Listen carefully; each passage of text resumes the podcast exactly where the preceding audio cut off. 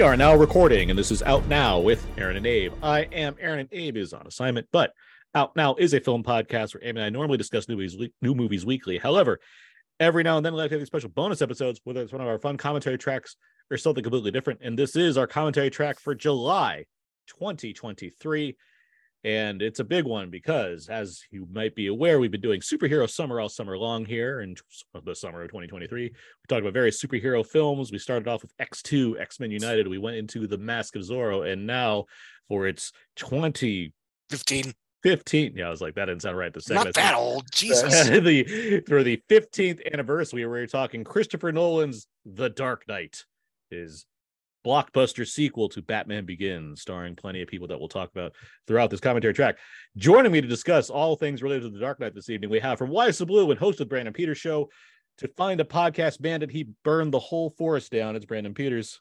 You can't see me, but I am not wearing hockey pads. Also joining us from the Milky Way Blues, he lived long enough to see himself become the villain. It's Yancy Burns. Hi, hey guys. Well, glad to be here, especially tonight. And joining us from the Wrap, he's not a monster. He's just ahead of the curve. It's Scott Mendelson. But Aaron, if you give yourself up, they'll never let us be together. How are all of you doing tonight? I'm doing very well. Very good. Good, yeah. Yeah, we, we don't. This was fun to do because I had never actually seen this picture before. Uh, yeah, it's a little You- talked about as I've said on the podcast many times. We got a lot, a lot of high recommends. A lot of people suggesting this one. Yeah, we Um, we got past Nolan's his his uh, studio mandated magic movie. Now he's doing one of his passion projects, The Dark Knight. So mhm, yeah. it's gonna be Isn't that an illusionist movie? Can you make something similar in like six weeks? yeah. He really ba- he banged that one think I out. am Ridley Scott? He banged that one out to to bow to corporate pressure. Get in more magic movies, please, Mr. Nolan. um, I'm excited to talk about this with you guys. Uh, so we're going to get this started pretty much right away here. The plan is to talk about The Dark Knight. Uh, we have the film on mute, but we have it paused five seconds in. Uh, I'm eventually going to count down from three, and on the sound of go, we're all going to press play and just start talking over the movie. So if you plan to watch The Dark Knight and listen to us talk about it, um, that just set yourself up, and you'll be, you know, press play when you need to if you're just listening to listen, you're good to go. You do what you need to do. You ride in your bat pod and put your AirPods in, a lot of pods, and uh, you know, get that going. You're fine. Yeah, this is a long movie, so I guess we should get started. Are we all ready? Yep. I'm Okay. ready.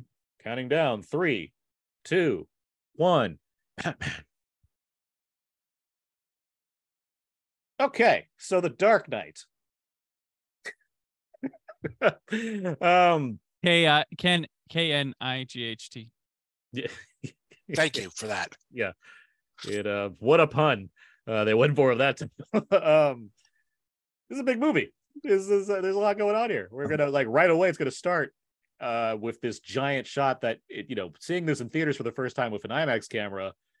I and even if I think you're not in a a true IMAX, although they had IMAXs at that point in 2008. I think they're still Uh, not in time No. for this one. It was Yeah. basically just true IMAX. it's still just true bust. IMAXs. So anyone that like Yeah. saw They this movie- started expanding a few months later. So anyone that saw this movie for realsies back when it came out in 2008, quite a way to open the film. Like it really right away establishes Nolan's like going big and going like, and we certainly knew about that. Like we knew he was using IMAX cameras, but getting like, and we saw the opening in I Am Legend, correct? Mhm. That was the they they showed this whole opening prologue sequence in uh, in in I Am Legend to give you a taste of what was to come. But still, you know, months of anticipation. And we're going to talk about all this, but leading into this, and you finally see this thing. It's like, good lord, this is a wildly great way to present a movie, and we should have more like it. Fortunately, we have had a lot like it since then, mm-hmm. as far as delivering IMAX footage. But let's start things off how we normally do, even though there's already things to talk about with this opening sequence alone. When did we all first see The Dark Knight? Obviously, I think the answer is going to be opening night or whatever. But any specific thing you want to talk about as far as that experience goes, Brandon, let's start with you.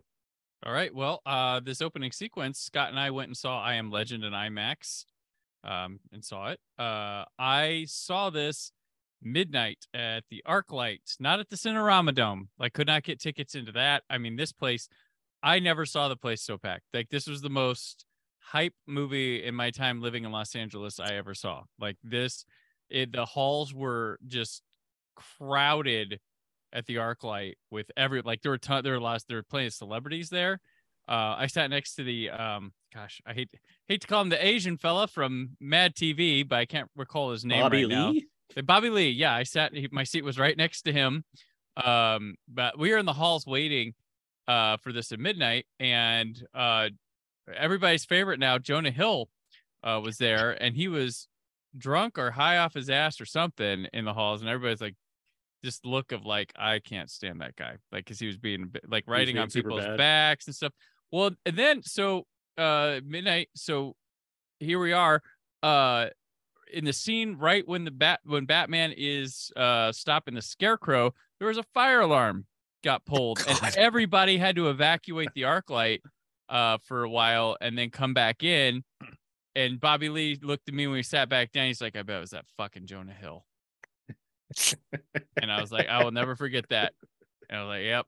Uh, but yo, this this thing, I mean, there it- it's we'll talk about it, but the experience, I I think people forget what this was like. I know, like, because it was just generally accepted as a great film, uh, and Nolan has gone on to be one of the most successful commercial directors, that it gets overlooked that people how people felt about this movie back then because now it's cool to like jump on tribalism and be like oh actually i didn't like it or actually it wasn't that great but saw it midnight ArcLight most hype movie of probably the OOs that I saw uh happening while I lived in Los Angeles. Two things before we get to the rest of you guys. Uh, one, I like this bit where he thinks he counted the right number of shells, and he's like, Oh yeah, yeah. he doesn't. Um, but also, uh, uh, I didn't know this until just recently. While having William Fichtner here as the bank manager is one of the many ways to allude to Heat, a very obvious reference for this movie. right. Dwight Yoakam turned this role down. No Mm. kidding. Oh wow. Okay. He turned down this role, and he turned down a role of another detective in the movie um, because he was busy recording an album. But he was the Oh. one off. He was offered to be this character, and the bank manager guy, which is. I mean nowadays you don't say no, but back then you know, Yeah. I mean, happy. Um, I'm happy seeing William Fichtner anywhere, friend of the show. Uh, Right. But uh, it, you know, it, it's rode on a plane with him once. I just, I just wouldn't have thought that there was anyone else considered. But it's like, oh no, they actually could have Dwight Yoakam. Anyway, uh, Scott. I mean, where, where, where are you with the uh, the the experience of seeing this for the first time? This was the first press screening that I ever got into of my own accord. Oh, look at you. I had been writing for Valley Scene magazine on and off, but I was basically they would email press screening invites, and it was first come first serve. And this was the one that I I knew there was a screening taking place, and I drove down to the uh Howard Hughes IMAX, oh, knowing that I would not get in, but I just wanted to meet up with Warner Brothers people and say, "Hey, can I call you after the holiday?"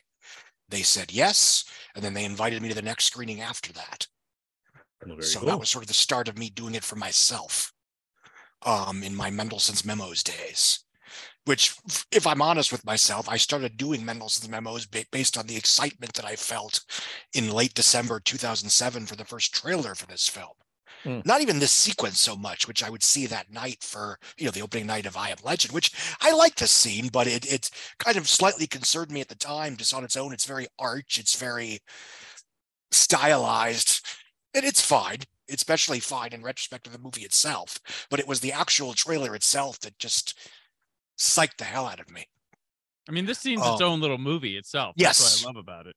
um and Real so quick, yeah I, I saw we- it about two weeks before opening day and i loved it. I had nitpicks and but you know some of them i still have some of them i no longer care about. But it's you know even then i know this is a terrifically exciting and intense action thriller. We- and so okay go ahead. we we left that that scene the scene where the bus like bursts into the wall Kool Aid Man style. Every other bank robber gets like shot in the face essentially, except the one guy. He just gets like what slightly knocked back by the bus, and he's taken out also. That's how I that- think there's a deleted bit where he gets executed after by Joker after you know. I mean, yeah, movie. in a PG thirteen movie, I Uh, imagine yeah. him being knocked Mhm. down by a bus and the Joker walking over and I mean, shooting him in the face. Probably not the best scene for your, your Yeah, I mean, your it's- four it's- quadrant movie. Um, and you know, as, as fun of a scheme as that is, I imagine it only works once. Well, it's not like you did it twice. Yeah, yeah. um, and this this whole scene, this, this like, is that even a criticism? Like, oh, he pulled off that scheme once. They better not try that again. Like, Yeah, yeah. I mean, it's it's it's this this scene right here sort of sets the tone for the film the, in terms of just it just moves and moves and moves and moves. It's just it's this, it's this pure rubber band mon- one rubber band montage after another. Hey, Clayface, what are you doing? I'm gonna rob a bank and have a series of betrayals and you know rope in a school bus. Or something. See goes. oh, a Joker shuffle? Yeah, it worked once. I figure it might pay off again. Uh, Yancy, let's. What do you? When did you Um, first see this movie? I did not see this right away because I was in the middle of a of a there was a sickness in the in the family, so I was sort of not I didn't see anything really that summer. So Indiana Jones, but uh, I didn't see this until and of course I heard and read all the reviews and I heard all the excitement, people saying it was the best movie of the year, and I had liked Batman and Begins a lot. Um, I think I saw this the first time. I probably just went straight to Best Buy the day it came out on Blu-ray and bought it and went home and probably made myself spaghetti and and, and watched it. Um, yeah. So you missed the IMAX experience of seeing this movie. I saw I Am Legend, but I don't remember seeing any. Yeah, no, I didn't see an If you didn't see I Am Legend in IMAX, you wouldn't have seen a prologue for it. No, no, Yeah, so I didn't- I regular film prints played the regular trailer.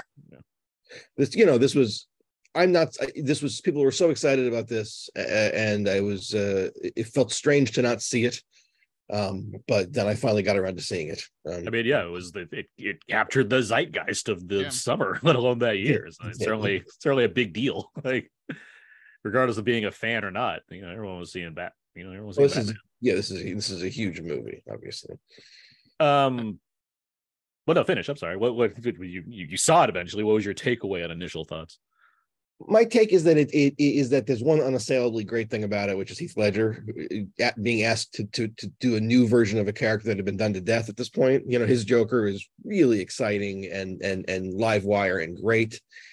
I don't like a lot of the stuff that was intimated after he died that blew the movie up into being something bigger than it is or something more substantial than it is or, or philosophical or powerful than it is. I think Heath Ledger is a very smart guy and a great actor would probably be much more if there was going to be a role that would drive you to ending your life, I imagine his character in Brokeback Mountain was more upsetting than playing this character, which looked like it's a lot of fun. And I think if Heath Ledger hadn't died, he would have been on talk shows goofing about this and then playing the role again, and it wouldn't have this, for me, very unfortunate uh, cult cultiness about it that was already there in the air before it came out.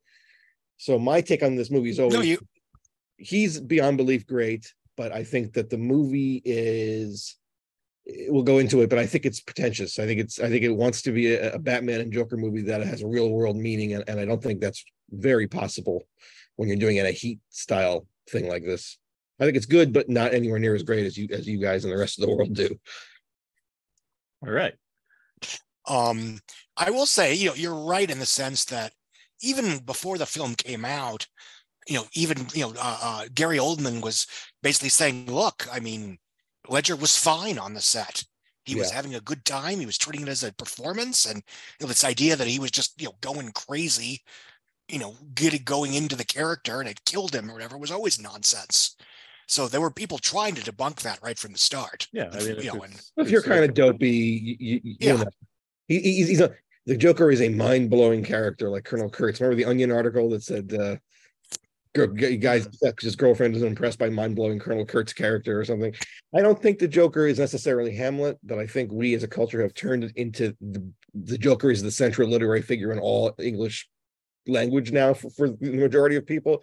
And I think he remains, he and Batman both remain to me very one dimensional characters.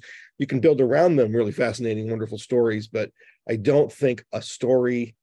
I think Heat is about the guys in it and the way they relate to women and, and what they live for. And that does relate to real life for me in a way that this movie you can't because it has Batman and the Joker in it. And real life would never have Batman and the Joker in it. So it doesn't quite add up as being a political, well, weighty movie. For me. I mean, I you know, if if Chris Nolan says he was trying to do Heat, I will take him at his word. But for me, the film always felt more like, you know, it's a cliche, but a Sidney Lumet city politics thriller. Yeah, You I mean, have well, It's in there, and- but and Heat is really cops and- obvious and- here. He's obvious, yeah, yeah, but I obvi- mean, yeah. but, I, but I also actually rewatched Heat last month in preparation for this. I'm reading and- Heat too now, thanks to you, Aaron Neuwirth. nice.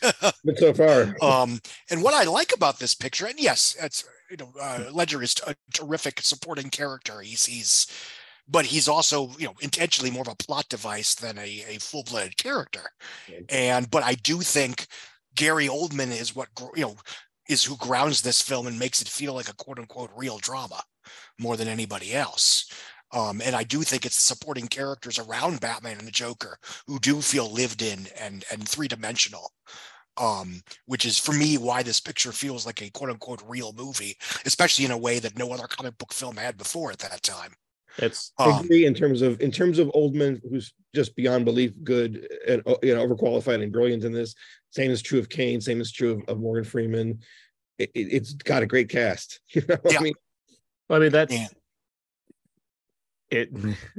I I hear what you're saying, and I it's interesting because like Batman's like as far as like comic book characters go, things evolve or what have you. But Batman's like one of my guys. Like Batman's a character I grew up with and I certainly enjoy. But I obviously I have favorite aspects about him, or or the character or what have you. But this is a movie that gives me my two favorite characters in the Batman universe, which is Harvey Dent and more Commissioner Gordon.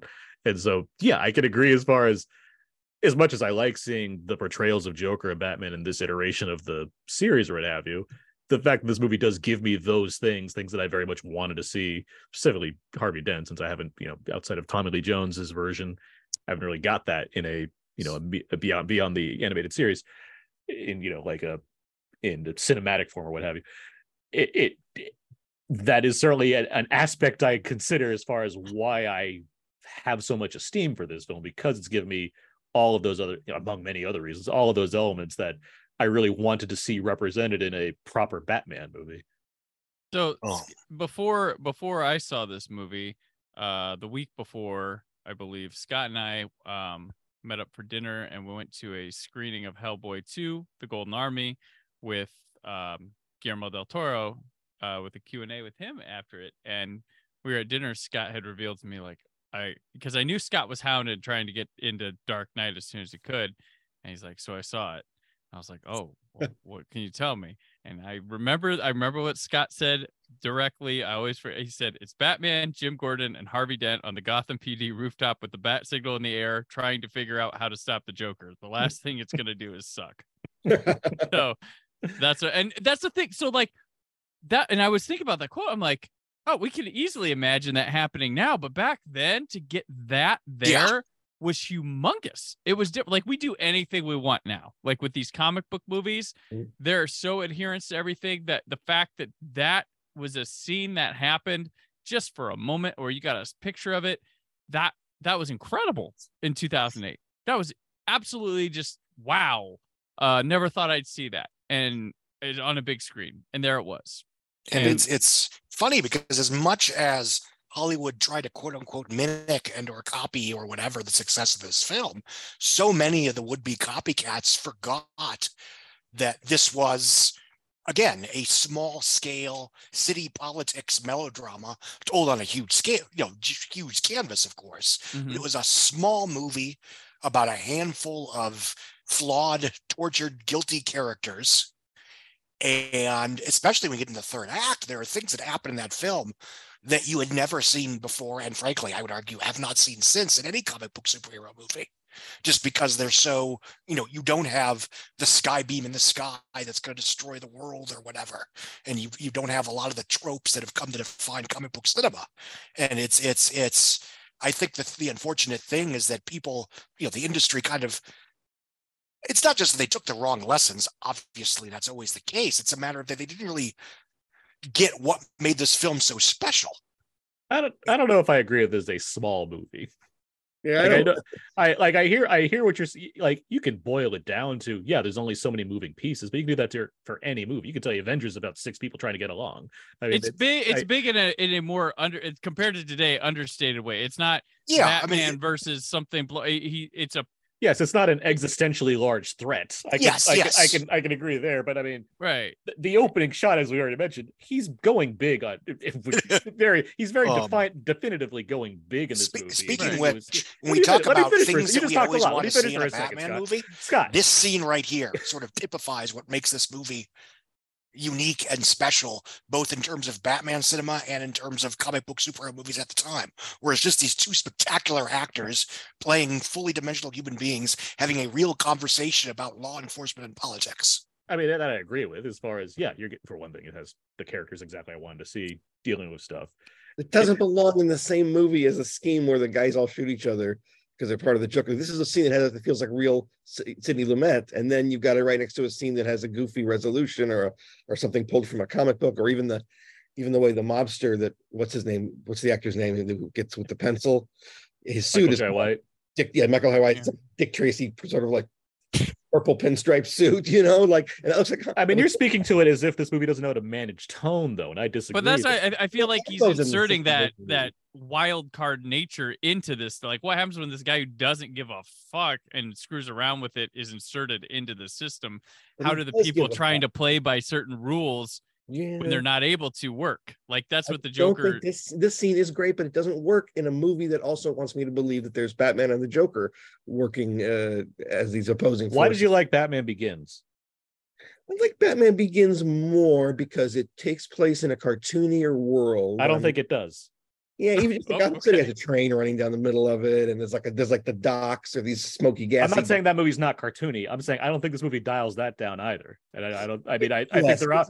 I think I I think that Nolan is certainly like that movie's they have different sorts of atmosphere to a degree because of just the kind of story it's telling. But I do think Well, all it's still- three of them do. They, They all- all, yeah, they- have. Yeah, and Begins was nice because right away you're getting out and you're in snow covered mountains, and it's like for Batman movies they haven't even tried to get out of the city before. Well, so yeah, this is this is like a very, this is big very much an urban film compared to the other one that's more landscape heavy. Yeah, it, it is. But I it, but in terms of the kinds of scenes we're getting, I mean, we we have similar scenes to the one we just watched with Even Harvey then Dent. a scene you can't have a scene where a bus pulls out of a bank and pulls right into a line of other buses and no one notices and it just drives away. That's a comic book scene movie, a comic book movie scene. And then this scene, the scene we just saw with the two actors, is a Sidney Lumet movie scene. And like they can't, they have a very hard time for me going. I can't take it seriously when it's got. I like. Here's the thing. I I don't disagree with the things you're saying, Yancy, but it for some reason for me it works. For you, it matter for you, yeah. Because, Um, yeah, I know, but I I I absolutely hear what you're saying. I and hear what you're don't saying as far as like it's are there elements that are out of a comic book? Yes, but I mean there's out of a specific kind of comic book. I mean, yes, there's an inherent I don't, it's hard to say goofiness because it's not goofy, but is there inherent like heightened quality in like archness, like you mentioned, Scott, as far as the kinds of things that are taking place? But I just don't think it. I've read various Batman, tons of Batman comics that are able to combine serious sequences of people talking about what's going on with yes the idea of a masked crusader fighting comic books are different. Comic books, whether it, comic books operate differently than movies completely. You can get away with things in comic books you can never get away with in movies. You know, I think that that that's that's that's it, including those tone shifts. You know, you can just turn the page all of a sudden. But I think that you know, I think that the that this does vacillate a little too much between wanting to have the cake and eat it too, in terms of being a serious minded movie, but also uh, wanting to be. I mean, you know, the Joker. What is it? You know, he's an anarchist, but he's it's not really. He's a bank robber. He's got big plans to rob banks, and that's not that's precision timing, is what that is. You know, I think Well, he just wants to watch the world burn. God damn it. Well, I I think the key to his character. I think the Joker is just he's the clown prince of crime, right? He's he's going to shoot you and take your money, but he looks like a happy laughing clown. That's what the Joker is. Then in the 80s, it becomes, or the 70s, 80s, it becomes no, he's actually crazy. But then if he's crazy, how can he pull off these? Look, I would say that the Crazy Bat- is Are, are you pulling predetermined things about the Joker that Nolan's not necessarily saying- start using here? his Like back he's, that he's crazy. Then if he's crazy, then he can't be a master criminal. You're you're saying crazy no like the well, I don't think he thinks he is crazy. yeah I using the word like, what you- separates this character from again a lot of the knockoffs you know he planned to get caught the whole time hmm. thing is in this film the character sets up scenarios where he wins no almost no matter what happens so it's Yeah. not that he's predicting a specific outcome but he's creating situations where he can benefit no matter what the outcome is. Yeah, I'm going to kill either Aaron Eckhart or Meg Gyllenhaal. That's of course he, one of them is going to die. and That's uh, good for him. I, my larger point is that I think that the, the these movies, the Batman in general stories, when the ones that are elevated are the ones that lean into perversity a little bit, like Batman Returns, or into the gothic, like Arkham Asylum book does. You know, I think that's how you get Batman to become something that's really poetic and affecting. As far as your real life goes, is is is leaning into the the even the first the first Tim Burton Batman leaning into the the the, the sort of perversity of it not trying to get away from the what people think of as camp because I think that's inherent in the comic book in the in the in the in the simpleness of the the simpleness of the of the of the of, of the characters and the situation and in the fact that comic books are classically knocked out 20 pages every month. They're not expected to be great um, that's all sort of baked into comics so it, there's always a tension in comic book movies and, and i think trying to make them seem that they take place in the real world is always a risky proposition because the real world has never had superheroes in it and would probably operate very differently if it did.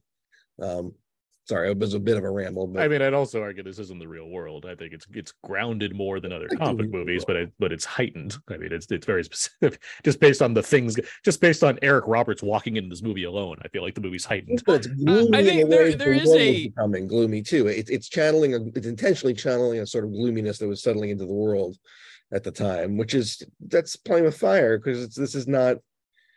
I don't know. This is not serious, no matter how serious it is. There's a there's a with the first two of the the, the Dark Knight and Dark Knight Rises with the the or no sorry the Batman Begins Dark Knight with Nolan's uh, him and Goyer's approach to it is kind of like okay if if there was to be Batman and stuff in the world how does that work there's there's a sort of when we were going to these first 2 Mhm. movies that's what a lot of what people enjoyed about them was was their like well like the, oh Presenting you how the can have that gadgets would come about, how the suit would what work, what, what the why- yeah. Batmobile would be. Yeah, that's what that's kind of there was that Batman in like a, a grounded real world, dark and Even- gritty. even though it's also a movie where a you know a some some kind of uh, it's got a- a- ninjas some, and yeah some kind of the- yeah. eastern side wizard that wants to poison the city with, with tear gas in order to Batman, in, restart in the real world, Batman would get killed one of the first nights he went out, and that'd be the end of Batman. I He mean, had a suit way- on. He was fine.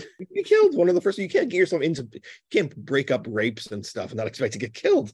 He's got a suit on. He get killed. People aren't that afraid of bats. And like the fourth or He's fifth. got one- military grade stuff on. He's got though. armor I know when it started, he didn't. He was just a guy in tights. Are we talking about comics or are we talking about the movie? We're talking about the inception. The inception. uh, Inception. The inception of the character. What the character is at its core is.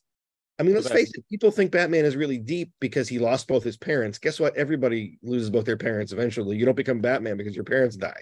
And that's, oh man, Batman's so deep. He, he lost both his parents. I'm like, yeah, if you're 14, that's a horrific thought. But if you're 38, 45, 52, that's that that that's not enough to, to that's not a that's not a Well, back. it was he also wasn't able to bring justice for the murders of his parents. That was that was a lot of that was the extension of it. It wasn't just that he lost his parents. It's just that it, there was an injustice to how it was handled afterwards with Joe Chill. I guess you're right. You're right. stuff. Yeah.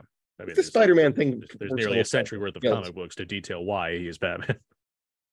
just saying he's a thin character and you got to build things around him rather than pretend that he is himself a really powerful literary character, which he isn't. Well, and that's what I would argue this movie does. I mean, I like this picture for what it is, regardless. I mean, yes, the fact that it's a Batman movie makes it more exciting to me because I like Batman and because I like these characters. But I also think this film itself is successful in being just a very good movie. And again, not to be to you know be a broken record, I think that's what a lot of the imitators missed. You know, come what why was this film such a big hit? Partially because it's really good.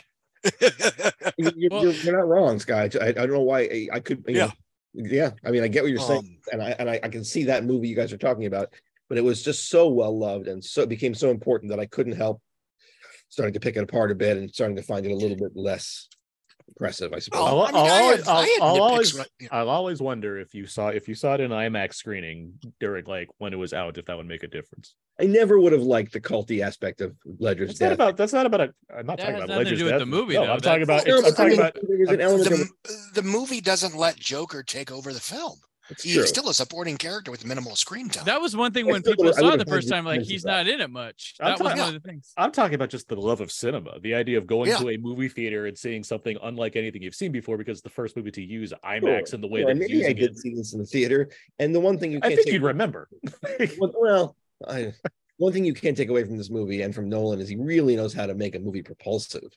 There's a certain Yes. movie where there's like an hour and it's just nonstop, and and the score is building and building, and Zimmer's score is building, and things are building and building and building. There's no way around that being a masterful craft. this is one of the best examples of what Nolan does very well, which is basically create what you know rubber band sequences yeah, where you know you know obviously dun dun dun dun dun Yeah, and then yeah, yeah. right. and it's incredibly intense when it's it's in that mode. Yeah, And even a scene like this where it's an exposition scene, How was this one not shot in IMAX? swirling. I just like why the is this camera not swirling I mean, he- around he and would you know, pitched now. emotions. right? I, yeah. I, th- I think that the one main reason is because everyone would need to be 80 yard because it'd be super loud trying to get that close of IMAX cameras. Um, not like it's a problem. He does that. He'd do that anyway. But I it's not that it's not as though I wasn't already like really loving this movie, but like when I saw that scene when it's just this rotating shot of three of these guys on the roof, I was like, this is the good stuff right here. This is, this is what I came to this movie for. um I, I i have to say too um with this we don't get much like this is one of the last time not that it's not done anymore or something like that but like when you let an artist or create director just like here's my adaptation of what i think batman is rather than this conglomerate algorithm not algorithm but like we got to be safe about this production thing. Like this is his interpretation like because remember when people they kind of went a little wacky about how the joker looked about how the and it was like how how they fit in this world but like this is a guy's him and goyer's interpretation fully story wise and stuff of batman and putting this idea that batman can't last forever kind of thing. It can but can one guy last as batman which we find in the next one isn't such a thing but like tries to give some human th- these human qualities you're you're saying he's not thin which i throughout this trilogy no he's not. He has ambitions things don't go. You see how he re- reacts to stuff in a more human way than than the comics because the comics you got to keep going and going and going and going and going and going and going. You can't do the movies but like having just like an adaptation not there's there's things pulled from comics added to the nolan movies of course but it's in very much in his own way in in service of his of what he wants For sure. I love seeing like the the time elapsed that people have calculated as far as how much Batman actually existed in Gotham City, because it's Yeah. something like less than a year. yeah Because it's, like what he's in Batman It's- Begins. This movie's like nine months later, and this only takes like two weeks of time or whatever. And Yeah, then, and then, there's like an eight year break, and then he's Mhm. Batman for like like three weeks. like, Yep. before Yeah, it wasn't a long then time. And then that's it. like that's all the Batman. yeah it's and he gets a, and he gets a statue. Exactly. Um that's yeah that's what and well uh, obviously more adventures to be had with whatever joseph gordon-levitt becomes. Um yeah, whatever. whatever which is funny when they they're like die because i know there's a point where there was rumored that they were dying to like bring this series into whatever superman was doing. So i'm like why didn't you call joseph gordon-levitt? Like he he was set up to be batman like christian bale's batman. I know christian bale sells the tickets but if he says no why not try joseph gordon-levitt If I had to guess, I would say because they don't want to upset Nolan. True. He was probably the no. But So Scott's neighborhood just lost power. oh, okay. Jeez, no, I- I- So it, uh, I think we might be uh, out of a Scott. Um, All right. for the rest of this. Um, I, I I will say like so this scene. What happens here to Gamble? What like it just there's a there's an audio there's a music sting in the score and I the camera cuts and then he's just gone. Like I- I, I- can't. I think the implication is that he moves the knife away from the mouth and down to the neck and cuts his throat. Okay, because I you just I've always been like I can't tell what's going on. I mean, he's he's telling the story, so he's threatening him with the knife in the mouth or whatnot. But I think But again, I'm like if he sliced his mouth, he'd still be alive. Like so again, you know, PG thirteen PG thirteen. But I can't. edits yeah, mean I- edits in time as well. He can just I mean, easily Joker. I mean, he's not a slasher. I think it'll be too much to see the Joker actually cut somebody's face up. Right. People Well, yeah, I, I don't imagine them The show it. but- Terrifier two crowd would go for it, but I'm just saying that's Right. too much. Well, I, I understand the, the limitations of the rating, but like just the way it's depicted is it's it's not loud. It's just so like yeah. I just carefully watched it. Oh, yep, and there. Like You what get a re- happened? you get a reaction. sh- You get a reaction shot, Yeah. some cutaway, and it- Like, yeah. I'm like, did he spook him? Like, did he? The M- MPAA dealing, William dealing. Yeah. Not even And NBA. this- it's this just is it's just more of he knows what movie he's making. already. Remember, humorless Nolan here with the tryouts. Like Yeah. this, I mean, we talked completely past the magic trick scene, which just got was I, right? I you can I I There were so many uncomfortable laughs. I when, remember when this he does the when he does the thing, he slams the guy's head on the ground. The audience was so uproarious with laughter, you can't hear that he goes "ta-da" after he does that, which is a So little, yeah. Yeah, great you addition. Wow, that's it. He just bashes, but it, it works great. It's it's such a like Jesus. The whole pencil's on. You know, you know what's funny too? Like I was thinking about, you know, the the the misnomer of uh the humorless Nolan, but I'm like, I wonder if some of that that people get has to do with his scores in his movies because they don't really have anything that suggests humor in them score wise. They're very, they're always like they're always like a ticking bomb. A lot of his scores, yeah, and yeah. and but there's never like a, a light-hearted like moment to unlike humor. Superman Donner will have a little, you know, you know, Yeah. So even when you have a no joke in a Mickey movie, it's got an intense it's got an intense score behind it. Or or, or uh, unsettling or It's you know, relying on a lot of the the music. at the beginning, the Cillian Murphy's line about not in, not according to my diagnosis or whatever. yes. That's really great. I'm not wearing hockey pads. There's plenty of stuff. I I'm not but- wearing hockey pads. Like he, he Yeah, yeah, yeah. But I mean, it's not. Christian Bale gets a lot of dry sort of comedy lines. You lines. can you say know. the same about like about Snyder's stuff. I mean, it's not Well, yeah. like they go for the joke, but the jokes are told drolly or you know with Well, a- and- a- and a Snyder's a guy- sly wit because of the It's a fine casting line. You got it. It's a fine line to not. Unless it's different. You guys will say, "Fine, sell me a, a pretentious Batman movie if it works." To me, you're really asking for it to to to to to, to try to take this material so seriously. Mm-hmm.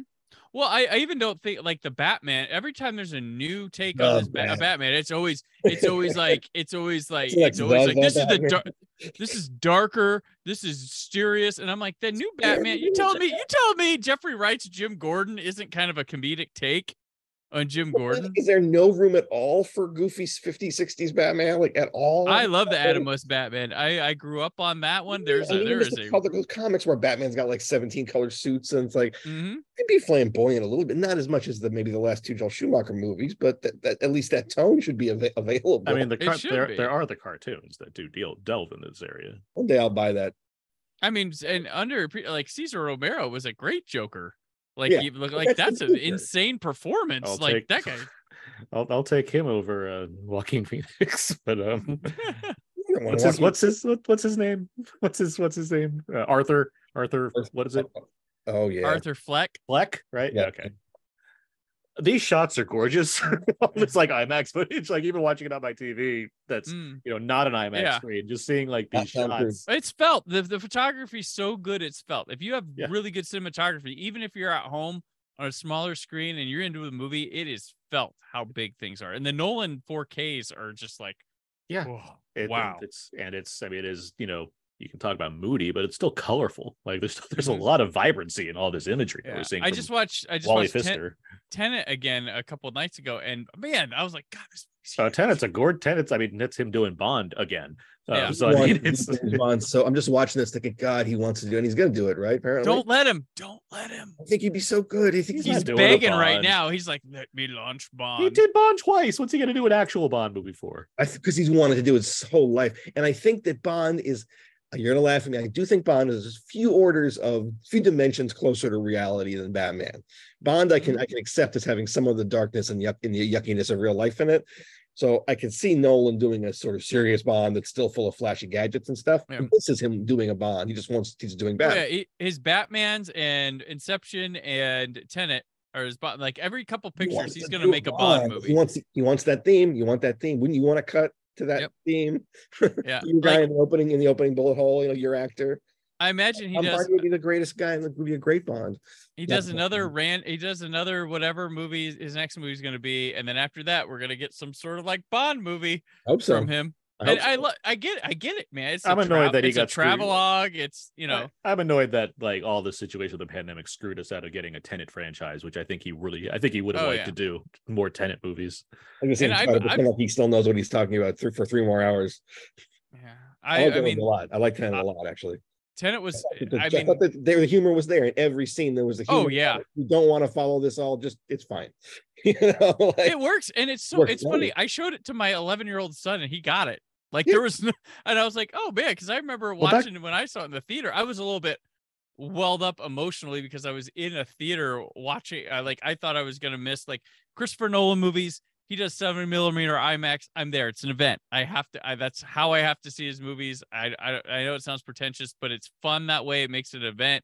And like when I got to see Tenet two weeks before it came out on Blu-ray because a friend of mine rented out the theater wow. uh, to see a 70 millimeter IMAX. I saw it with just nine other people spread out, masked. And when it came on, and it was I, I was like, I I got emotional because I'm like, I didn't think that one I'd be in a theater again this year, and two, it would be Tenet 70 millimeter IMAX, and I so I was a bit taken with it. But that movie's like, yeah, it's got a lot of silly stuff, but it works. And Speaking- it is fun as hell. Speaking to that for a second, as far as your son getting it versus like what you're you know if you're saying like I, you know I tried versus to- the Twitter people I saw the I- next month when it came out I- on I home video. I, I think I mean I think part of what makes him Nolan such a you know a a very successful populist filmmaker is I mean as much as people like us or what have you want to walk into a movie from him specifically and be like okay I got to figure out all this stuff that's going on Mhm. It's not necessarily required either. I guarantee you there's not everyone that's paying attention to every single detail in Inception or Tenet Look, uh, because we- they because they need to have all of those answers right at once because his movies as we've already said are very propulsive and they're very Yeah. visually guided you're you're not going to get very much lost in these movies because he's doing things very specifically to make sure anybody can follow their four quadrant blockbusters for a reason.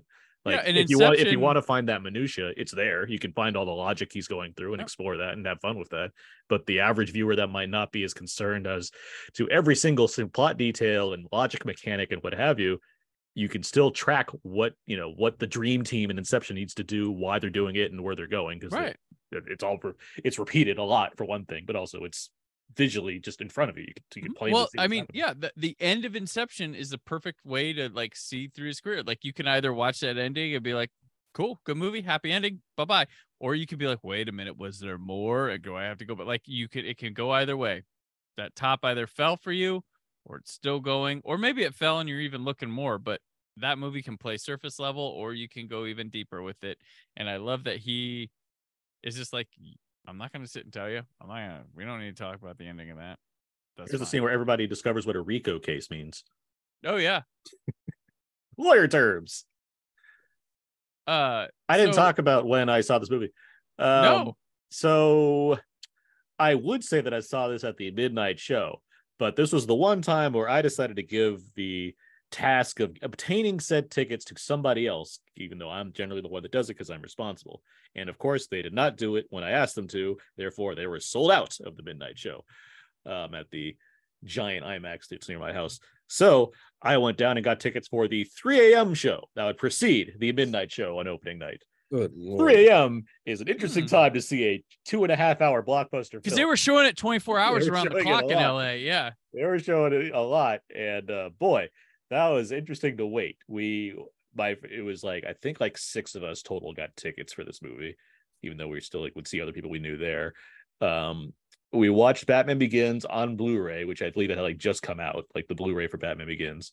With Um, Dolby Digital Audio, which we were in the testing, we are like, why the hell is it got Dolby Digital? Like, where's the lossless? That was Sorry. that was weird, That but was the idea of seeing it on Blu-ray is like, well, this is neat, except for like the one friend. It's like I don't see the difference between this and DVD. I'm like, fuck you, shut up. Um, so we Shut, Peter. we watched we watched the uh watched the movie at like eight or whatever, you know, wha- whatever, Mhm. whatever, and then we left at around. I think we left like at eleven. So like we got there as like the line for the people going to the midnight show were going in. And so we're like saying, and like the lines were huge because it's playing in like every theater. It's a 21 screen theater. It's playing like every theater at that point at night so they can get as many people as possible. Um, so we're wait we're waiting in like a like just a huge line that's like wrapped around like far past the actual like theater at that point. It's like just out in like the lawn somewhere. Okay. Um, so you know, 3 a.m. show. so it's like we're waiting out here. We're having a good time to an extent, as far as hey, we're all hanging out, we're having fun in line, but it's certainly late. So we're trying to like not nap, but like relax a bit so we can kind of like make sure we're like conscious for this movie. Didn't matter though. The adrenaline was so high yeah. uh, going into this and like finally seeing the movie. So like I got back at 6 a.m. at my house. And my dad was like, How was it? I'm like, it was perfect. Like I was like so drowsy. I like I know there's no other like version I could describe it beyond yeah. because it's such a good movie. So I'm like, I walk home and it's like, I don't know what else I'm supposed to say right now at this Oh, yeah. time in the having not gotten I didn't get home till like four because my midnight screening we had about a 20 minute delay with a fire alarm. Of course, Uh-huh. there were trailer. So I got home at like four, four thirty, and I and I I knew. uh, So I was, my wife and I were seeing each other time, but she lived in Indianapolis and I was in LA, and like I knew it was like seven something in the morning. She'd be up for work anyway, so I called her when I was like, "Dude, that movie was all oh you gotta go see this movie," and and it was like, and I had to go to work in like a couple hours, but I was like, Mhm. whatever. It was awesome. Everybody's gonna be t-. like, I didn't need to sleep. Like that was that was Yeah, how good this I was. was, I was pumped having seen it, but of course I was Yeah. like, guys, and at 6 a.m. we go home. But like later that day, my friends and I are at a point where like, so what should we do now? It's like, I guess we just go see Dark Knight again. so we went within like I don't know. It was like whatever the seven o'clock show was or whatever that Mhm. night. We got tickets it again, not in IMAX, and obviously it was still good, but it's also like this is really missing something after seeing Yeah. it the first time. It's like so it's it's you know watching it right now is one of the rare times to really watch this movie. It's weird Yeah. to like I don't like as much as I Yeah, I- like Nolan movies. I don't tend to watch too many of them outside of the IMAX because it's such an it's such an interesting experience, and I it- right. you know I I get what I can. Like obviously I've seen this movie a ton at this point, but it's still like it's weirdly not a go. Like the these movies that are shot with these IMAX cameras aren't like a go to because it's just like one thing I've seen it, but also it's like Mhm. it's just it has something special going for it by having that formatting. Like it's just so wild to watch and. And it's funny, like these are movies that, like, yeah, like I, like you said, like I don't watch like that, but like they stick with me Mhm. well enough that I don't need to, or it makes it a treat every time I do go back to them, or something like that. The Um, um, one two punch. Sorry, just to talk about the scene on display. The one two punch of here of, of Nestor Carbonell getting a jump scare with a Batman being thrown at his Mhm. window, and then this footage, which was shot by Ledger. The only stuff not shot by Nolan movie because he doesn't use, he doesn't he didn't use second unit. This is the only stuff right here. When he when he get when especially when you're sitting in a quiet theater and he goes, "Look at me." The whole like you could hear a pin drop at how intense Oh, it yeah. got when like the shtick kind of drops for a second with Joker, right? Where he's he's stopped kidding around for like half a second and tells us like you're not playing my game right now. you need to look at me so we can keep this going. That's crazy. It's crazy how frightening that is. This is Nolan's art museum scene from uh, yeah, for Batman. Party Man. Has I'm sure- anyone done that? There's a lot of prints on this soundtrack of this party, I'm sure. Oh yeah.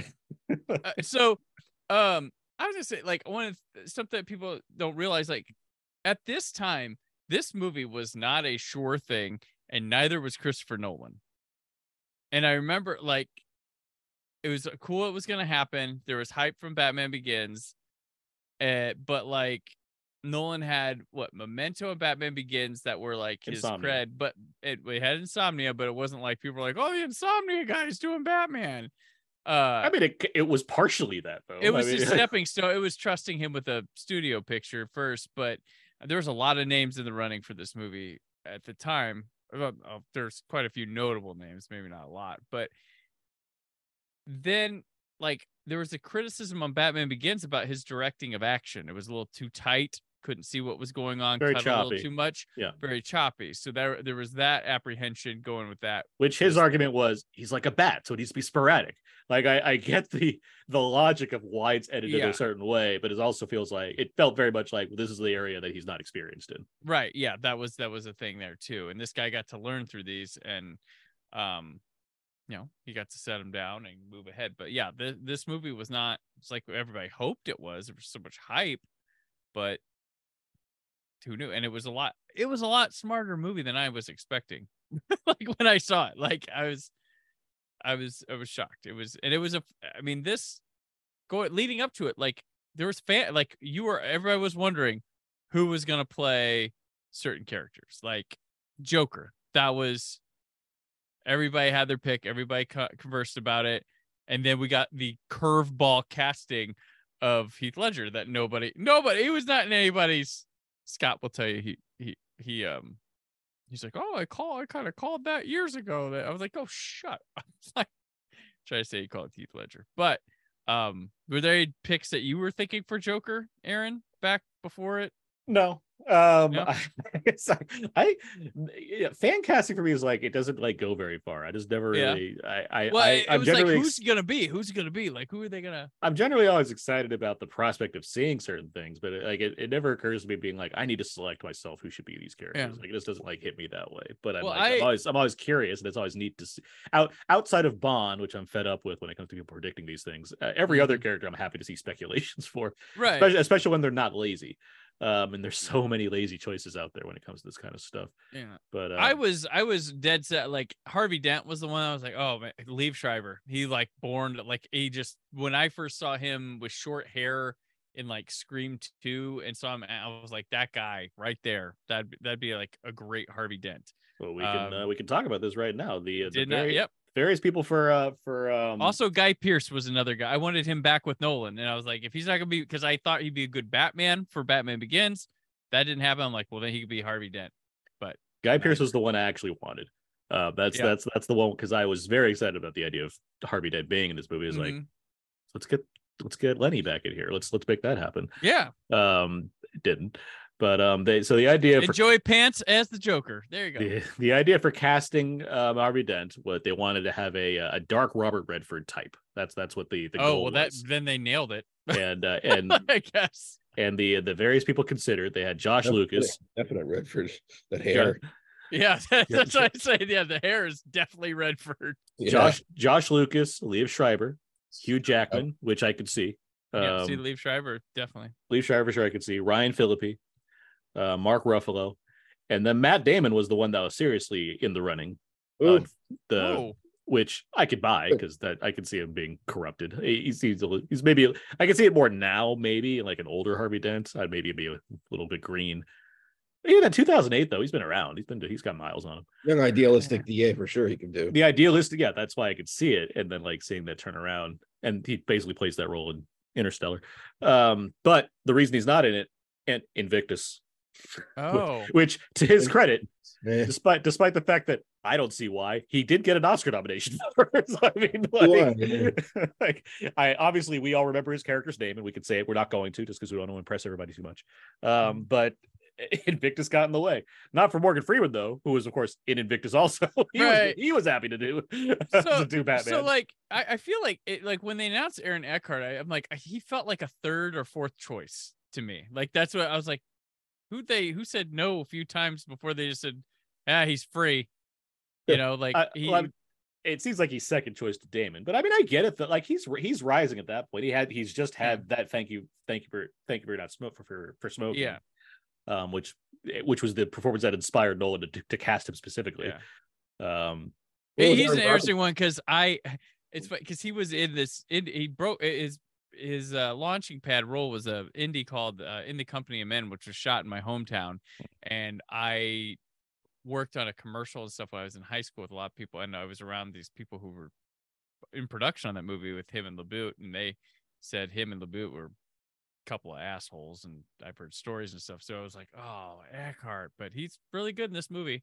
yeah, I mean, I would yeah, give him that. along with you know just having a great name, I I think Eckhart's fine. Yeah. Uh, in in in most in general, like if I see him in a movie, Brockovich, he was really good at before this. He was quite good. Yeah. he's, he's good. in He has like a Tom Jane vibe to me, except Yeah. Jane, but Mhm. Jane is dirtier. that's the a that's the little thing. better, I think, than Tom. Yeah. Jane. A little better. I, I think I agree. He's better. I think like he's the he's the John Jane's the scuzzier version of Aaron Eckhart. Aaron Eckhart cleans up nicer. Mhm. Um, but yeah, this movie, especially because again Harvey Dent is my guy. Um, I think he is really good. Like it's it's similar to Batman Begins. There's so many like great performances where it's like you have to start ranking them, and it's like watching Begins again. It's like Morgan Freeman's fucking great in this, but it's also like he's still like fifth down for like all these other really good performances. that Ruck, are- Rutger Hauer's really good. He's like Rutger Hauer's not there. He's really good in the Tom, uh, what's his name is amazing in there. Tom. Uh, the Tom gangster- Wilkinson. Tom Tom- oh, Wilkinson, yeah. yeah. I, Like a I, dog, Well, Wilkinson's big. Wilkinson's very high for me because Yeah, of how yeah, yeah. how how he's able to make that performance so big but so like very fun. yeah, yeah. Ah, He Doc, the walls are caving in on me. Ah, what am I gonna do? Like there's so like, little He's stretches he's doing. He's a great Uh, actor. Uh, by the way, we're talking over like this very signature scene of the Joker. he's taking Yeah. over this party. Uh, and and one of our favorite, uh, I think, not plot holes, but certainly our weird logic portals uh, that we have to go through as far as Joker takes over this party. He's now harassing Rachel. He's gonna go after Batman. Batman leaves the building, Very And poor choice of then- words. and then what happens? What's going on in this party after that? George is like, all right, see you later.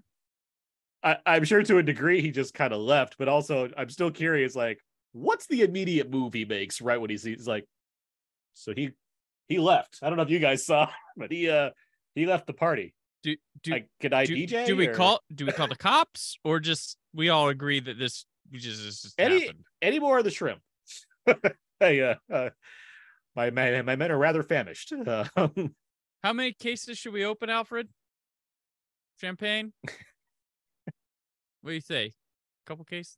You remember when I think there was a wasn't there a video at the time when this was being promoted that cut together scenes from the first Batman or the Tim Burton Batman and make it look like almost like it was a remake. Does anyone remember that? They did they did the trailer audio Yeah, and they tried to cut it. They cut the Tim Burton trailer to this one. because this is Uh, such an obvious audio. parallel. Yeah, Party Man, right?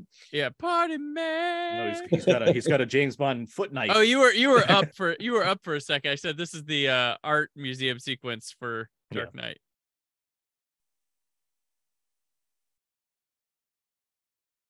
I always uh, thought I remember arguing with people at the time. I always thought it was very irresponsible that Batman would leave everybody up here with the Joker. I mean, he took the one thing he likes. I can throw out. but like Joker could have killed everybody and then laughed and what Batman would say. Very poor choice of words. Well, again, that's that's the proposal of this of this movie, where you're like, yeah, I want to buy that Batman would save this woman's life right now and not concern myself with anything else that's going on. Like, yes, the fact Yeah. that the Joker is still in the party right now. Just slashing throats one after the other after the other. Party man. It would be it would be the darkest joke Yeah. possible if like the next day Bruce Wayne walks in. What's going on, Alfred? Oh, I'm just reading the news. The news is like Joker 150 45 people, dead at Bruce Wayne. 40 wealthy Gothamites and politicians. Harvey Including- Dent, Harvey Dent fundraiser Harvey goes Dent. goes cha- go turns into utter chaos. Multiple Batman millionaires just assassinated. Dent found passed out in closet. It's No true though. uh, Werewolf Scott was suspicions. saying, it's never. I don't think Gary Oldman's ever been warmer. Maybe Harry Potter. He's equally as warm, but he's never been as warm. He's introduced not so warm though. right, but you know, Harry by Potter. time I, I will tell you right now because I do not know those books. So walking into Azkaban, I didn't know what to expect from from Yeah. Severus. Um, is that right? Severus. is he Severus? No, that's What's- a that's a Sever- Se- Adam- uh, that's no, Snape, no, but, no, um, That's Adam Snape. Driver. Sirius Black. Sirius, serious, Black. Severus, FM, whatever. Mhm. Um, I but I did, you know, all I all I knew walk go, you know, seeing that movie the first time, just seeing him like screaming in the newspapers, like this guy's crazy. It's Gary Oldman, of course he's gonna be crazy. He's so like the crazy, fact that he turns into like the nicest character in Hogwarts, I'm Yeah. like, this is great. I love this so much. Uh, Yeah. but I mean, yeah, the casting casting Oldman as um as Gordon, I was so on board with because I'm like, It's not, this Well, is just, was- it's not but it just was Sam wild. Oldman as the nicest character in Hogwarts. It's also uh, the crazy rapist maniac from Naked, David Thewlis, Yeah. the Yeah. other nicest guy, which is Well, great. you, you remember it's when weird that, that I didn't suspect this as I kept watching these Harry Potter movies. I'm like, once again, the, the crazy guy's actually the good one the whole time, except for Timothy Spall, the only bad one. Yes. Not um, please, Timothy Spall. do you remember when they first released that picture of Oldman as Gordon? I was like, holy Oh, but yeah, oh, yeah. crap. Again, I- Gordon you know, is my guy. I had years of Pat like, Pat Hingle, and then I get this, and I'm like, whoa. And you know, it's funny because in the running, I believe Kurt Russell and Dennis Quaid were two of the people they were talking to about Jim Gordon. yeah, Okay. And I was like, oh, Kurt Russell is Jim Gordon. That's awesome. Um, there's something there, but yeah, the second it begins, when he, but you know, physique wise, physique wise, It's you have weird, to have yeah. Oldman with Oldman with makes a lot of- like yeah. or Bane, uh, Bale, uh, because it's like, well, look, Gordon looks like he whooped Batman's ass. But, But like, Kurt Russell. Gordon, this shot is Yeah, I know. It's true. Look at this shot with ba- and Bale's actually doing this stuff too. Yeah. Um, yeah, when they like Gordon became like at- given '90s when I started just reading so many Batman comics, obviously watching the cartoon or what have you. Like Gordon became such a I was such a big fan of like what that character could be, is just the- Mhm. the, way he could evolve and whatnot. And to the point where I started resenting the fact that Pat Hingle was such a nothing role for Pat Hingle in those movies. Yeah. so like, so like was- so when they were starting to make this movie or you know Batman Begins, I was like, oh great, this like we're doing something here. We got Gary Oldman as, as Commissioner right. Gordon. I'm I'm loving whatever this is going to be. And the second I see Begins, after a scene that really hit me when they when they when Linus Roach dies, um, and they have Gordon come in and put the jacket over Bruce. Oh yeah. Oh, is- oh my god, this is the best. This is I'm so in good hands right now as far as what we're doing with all these characters. Yeah, here he shines. Like like again, Go- Oldman is amidst all these other actors, but like wait a minute. giving top notch. he- He's giving a top notch performance in this. Are movie. they doing detective work? I didn't think they did that till the Batman. oh, right. He'd never been a detective before. Good thing Scott. How many times a character that Yeah, like an actor's been asked to play this part of the one honest cop and a corrupt, he still just makes it so wonderful in these movies. Mm-hmm. Oldman. there it, the wisest thing one of the wisest choices this movie does is that batman's not the lead character he is he's llewellyn moss to the tommy lee jones that that harvey dent's supposed to be uh in this movie where harvey harvey Yeah. dent is the protagonist of this film He is the character that has the most significant arc uh, that you're Right. following. And what I like about that is that it, it reflects on all the other characters in its own way. It reflects on Batman, it reflects on Joker, it reflects on Gordon. So when you get to this like pivotal point later in the film, when Gary Oldman saying like I have to save Dent, there's a good reason. It's like he's feeling like he failed somebody. It's not because Batman did something. It's because we're all in this to some degree, and the way they're playing these things is just really good. It's like we can talk about the severity of these plot lines and what it is to be a real movie or what have you, but in terms of like just movie stars doing their job, I certainly think everyone delivers here. Mhm. By the way, this character that's trying to like I don't know what his ultimate goal is beyond. I guess he wants money, right? That's his thing. Like I want to black, I want to blackmail Bruce Wayne. yeah. Well, this I mean, this is out of a comic book where they. I know it put- is, yeah, putting but- him. Yeah, they end up putting him in the the situation. Yeah. I just the wanted to point out that that his name is uh, Mr. Reese or Mystery or Mr. E Enigma. Oh, jeez. Stop. His name's Mr. Reese. That's not coincidence. Uh, you remember, and then when Michael, uh, Anthony Michael Hall was cast, they didn't say who he was playing or something. It's like, People "Well, assume who's he Riddler, playing?" Like, who's Yeah. he? What's he gonna be? Well, Anthony Michael Hall. What? And uh, it was not Tommy Doyle. It was uh, someone else. Tommy Doyle. the way Freeman gets away with all of these bits that he has to do in all these movies, where it's a lot of like, there's so much exposition that he has to deliver, but also just like have a quip or two, but like make it seem Right. like very confident and stately. He kills it. Oh. Like it's so hmm. good at all this stuff. Oh yes. His wry smiles, like everything he's doing here is just fun. Oh, which I, I should mention that like what should mention, like Anthony Michael Hall, like a hoop, but they, like he had a popular TV show adaptation of the Dead Zone at this time. Dead Zone. Like I that was imagine seasons and seasons and seasons of that. I think it Yeah. ended at the, I know what you're, he did. He certainly did. I think it was over Yeah. at this point, at the, but he was still like, It yeah, was- he, he was certainly had like- a, towards the end. I think there was maybe a season left or something. I was working on. We had the DVDs at my, my work that we were working on at the time, but like that's yeah. So yeah, he was, end, he was somebody certainly shot- popular again, basically, Yes. as far as his career is gone. Yeah. What happened at the end? Did he did he do the whole Martin Sheen thing where he tries to kill a I hope so. Uh, I only watched one. I only did one disc of reviewing, and it was just they basically used the premise to set up, you know, Incredible Hulk? proce- Yeah, proce- procedural type things. It's weird that I didn't watch that show because I watched Monk, I watched Burn Notice. Like It for was some a reason, like, USA show, yeah. yeah, characters are welcome. Uh, But I didn't, I didn't watch, I didn't watch Dead Zone for some reason. I don't know why. Yeah, I Anthony watched. Hall is why. Uh, Scott update: Things are still worse than ever. That's what he just texted me. So, so- so that, um, He does have a phone, right? Yeah, You can zoom, but Yeah, I'm here, guys. like Bruce Right, is yeah. about to zoom on his sweet bike. Like that's bike sweeter than the Bat Pod, right? it's a, it's, he's got some pretty cool vehicles that he's driving around. Here. I, I I will say like with the Nolan movies, one thing like I'm not into is like the the vehicles. Like I the uh, well, it's not the built for sexy. That's yeah not the yeah thing the, for these movies. the Tumbler. I remember people going nuts about the Tumbler, and I'm like, dude, the Burton car is way cooler than that. Like the I like the Adam West car better than the Tumbler. Uh, and then the Bat Pod's like, well, all right.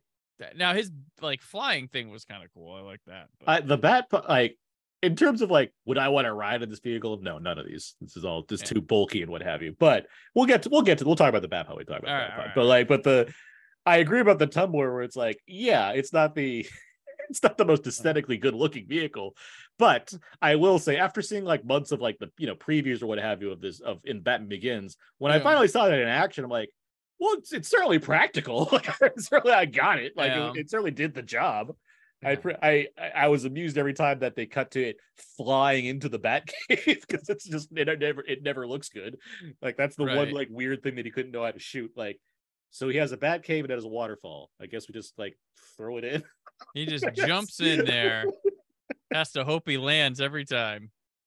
We skipped so far ahead of this, but by the way, did we didn't know that Cillian Murphy was going to be back right in this movie? No. I, I think everybody figured I the, didn't figure the that at all. scarecrow. No, there was a no. There was a there was a oh no no no no no there oh there was it Batman Begins or was it this one where an action figure came out and had him in had him I have no I- idea. What I know is I didn't know that, and seeing that for the first time, being like, "This is like there's continuity all of a sudden in these movies. Look at that!" And I was just like really happy. It's like that's fun. There's like a little Batman case before the Batman plot starts. I like the through line of having the scarecrow in every movie. That's Yeah. that's fun. Have his have have Robert Oppenheimer showing up in all Batman Mhm. movies. Uh, well, here's David Dastmalchian in his first movie. Yep. I like that he's become a a, a character actor that people like because of knowing his story and um, knowing that he's like a guy that had a second chance at life and made it work. Also, he's just really creepy in this film, Oh yeah. and then he shows up in Gotham like as like fake Joker, the TV show Gotham. Hmm.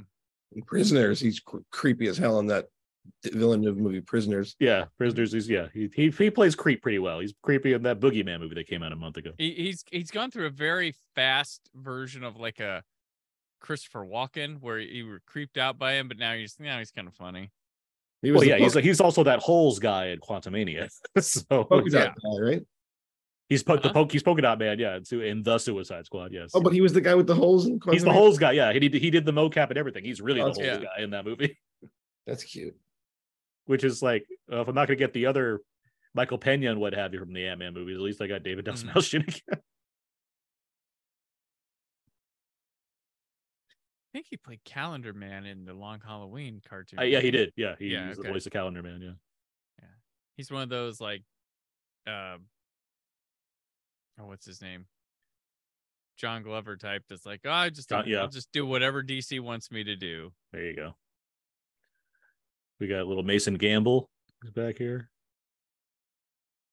No relation to the character Redford that was murdered earlier in the film. picture Behind you, Aaron. all I can see is Redford. Is that in that role? That'd be amazing.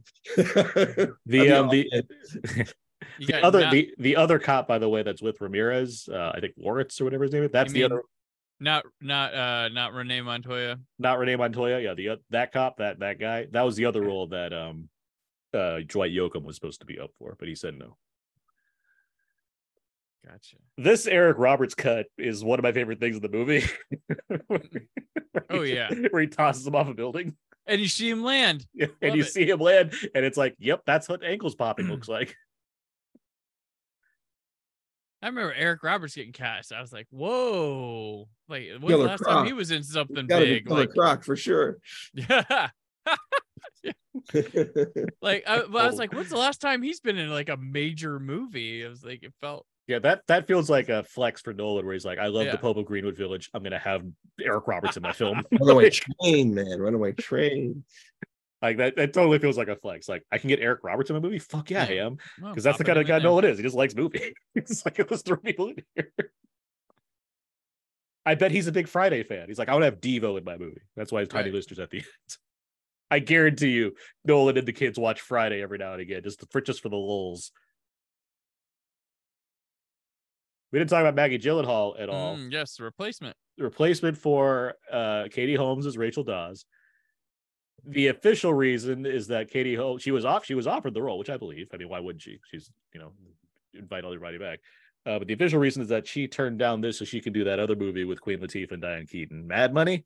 Really? Um, which I mean, we don't know how actors work. People have schedules. It happens. I mean, it might have paid. It probably paid more to be one of the lead characters of that movie versus a supporting role in the Batman movie. I mean, and you know, I mean, she might not just not care that much about. You know, it's, it's not like she's There was has to win the fans over by being in Batman. It's like she's there was a weird path. stink on the Batman movie. Batman as a thing from you know Batman and Robin Yeah. through uh this for no reason. Like you can always change. Like I, I don't like. Oh, it's always going to be like that now. You know, it's it's, the it's weird movie, how even the though general Gyllenhaal populace is- things. It hurts them, even though Gyllenhaal is probably a better actor. It hurts the movie because she's going to die, and it would have more weight if it was. It's kind of a thinly it's I- sketch romance anyway.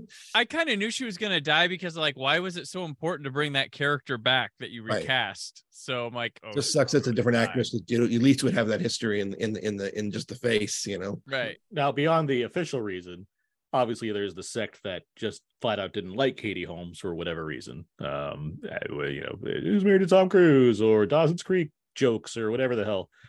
Uh, I can't say the Rachel Dawes character is amazing in either of these movies, but I mean, I don't think Katie Holmes did a bad job in the first film, nor does No. Maggie Gyllenhaal do a bad job in this movie. Um, but yeah, I mean, it. it would be a trip to see Katie Holmes get firebombed in Dark Knight. um, see where that goes, but this is where things are. Um, that said, as far as casting Maggie Gyllenhaal, you had a number of other options here. Um, let's see, Sarah Michelle Gellar was up for it, Isla Fisher, Emily Blunt, and McAdams. Rachel McAdams. man. Yeah, Yeah. which way I have it, then. I get to get blown up, huh? Isla Fisher. That's really that's a This is after Wedding Crashers. That's yeah, but Same summer as Batman Begins. Is she reprising Dr. Vulva McWhatever from uh, Batman Forever? The sexy Nicole Kidman, the doctor? Chase Right, yeah, Meridian. Chase Meridian. She would she, that would have been the theory that she was reprising Chase Meridian and the whole thing was gonna go to hell. I mean, Isla Fisher would be more popular than Sarah Michelle Gellar at that time. right. Well, you mean, like Southland Tales wasn't launching?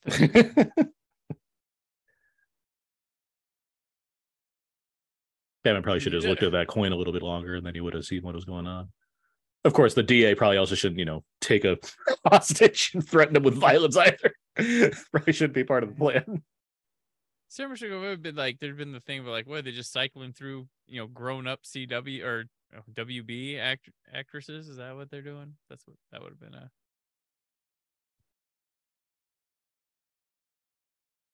By the way, as far as Joker goes, there was no one else ever considered except Ledger. That's who Nolan had in mind. That's who he cast.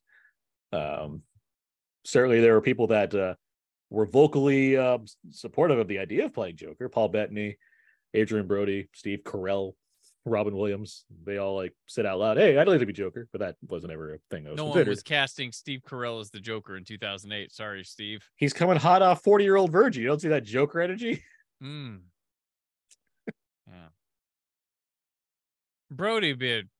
He'd have been good. He'd have fit Nolan's thing. Like he'd have fit with this. He'd be a good scarecrow. But we already have a scarecrow.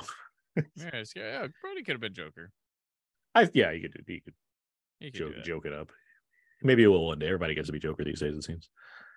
I mean, if you want, if you want someone who kind of probably would have brought a similar heat to what Heath Ledger was doing, Brody's probably the closest. yeah, I can see They that. don't look alike, but they could hit the energy and delivery. I think could have been similar. Um, you know, like so. There, like, this movie made a lot of money. Like, Yeah, a little you bit. know, a little bit, but it was a phenomenon thing, like that we hadn't seen since Titanic, like ten years before. Yeah, to this degree, certainly. It, I uh, remember excitedly reading every daily box, like, is it gonna get there? Is it gonna get there? Is it gonna get there? Is it? And like, it was exciting to see this.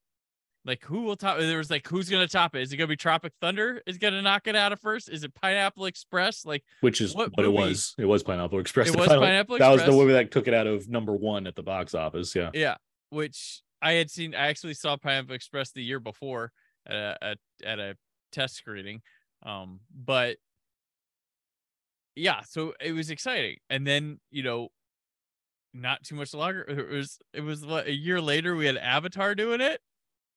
And it was exciting. But then all of a sudden, like I didn't feel that same kind of vibe with the Avengers. I didn't feel that same kind of vibe with Endgame. Like it was just like, oh, okay.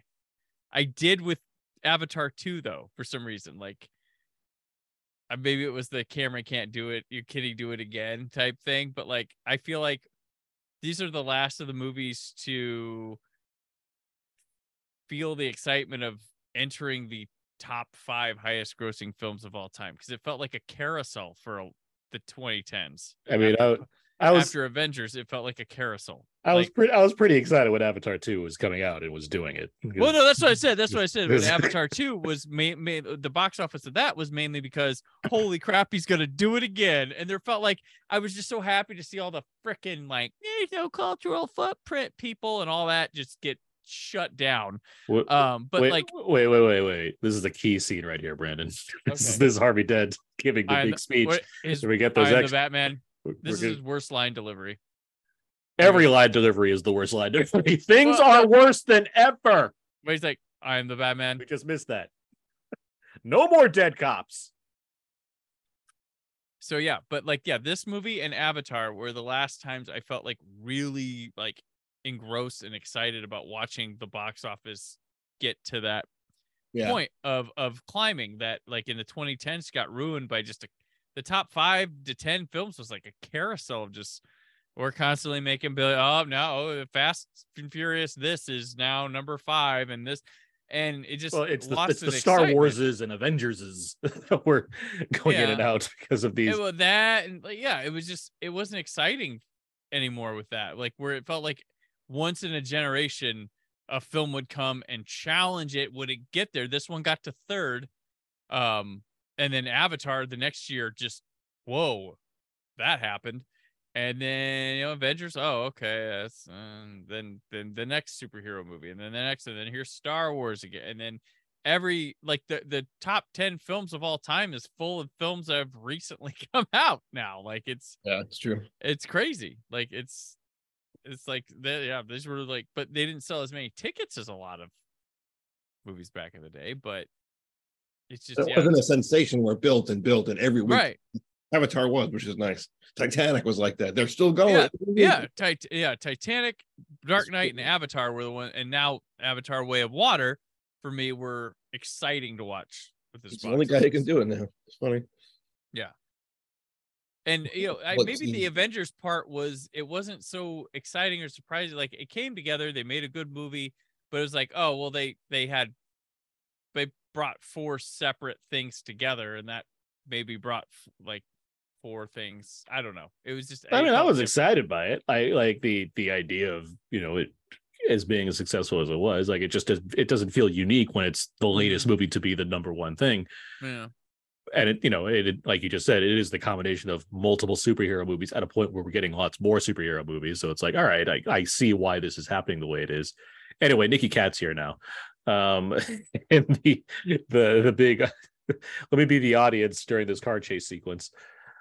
Um, if we want to speak to that more though as far as like the box office i mean not that we can pin everything on the weight of heath ledger's shoulders but the fact that he did you know die and That's a just that's a, left a giant a mystery mark as far as you know how much does that affect it if he didn't how much is how much different is it if if you know there's more talk from him Well, directly about his process of being the joker Here's the thing. if It's- him being in the talk show circuit if him doing the promotion for this movie It's twofold. It's he died and the performance is great.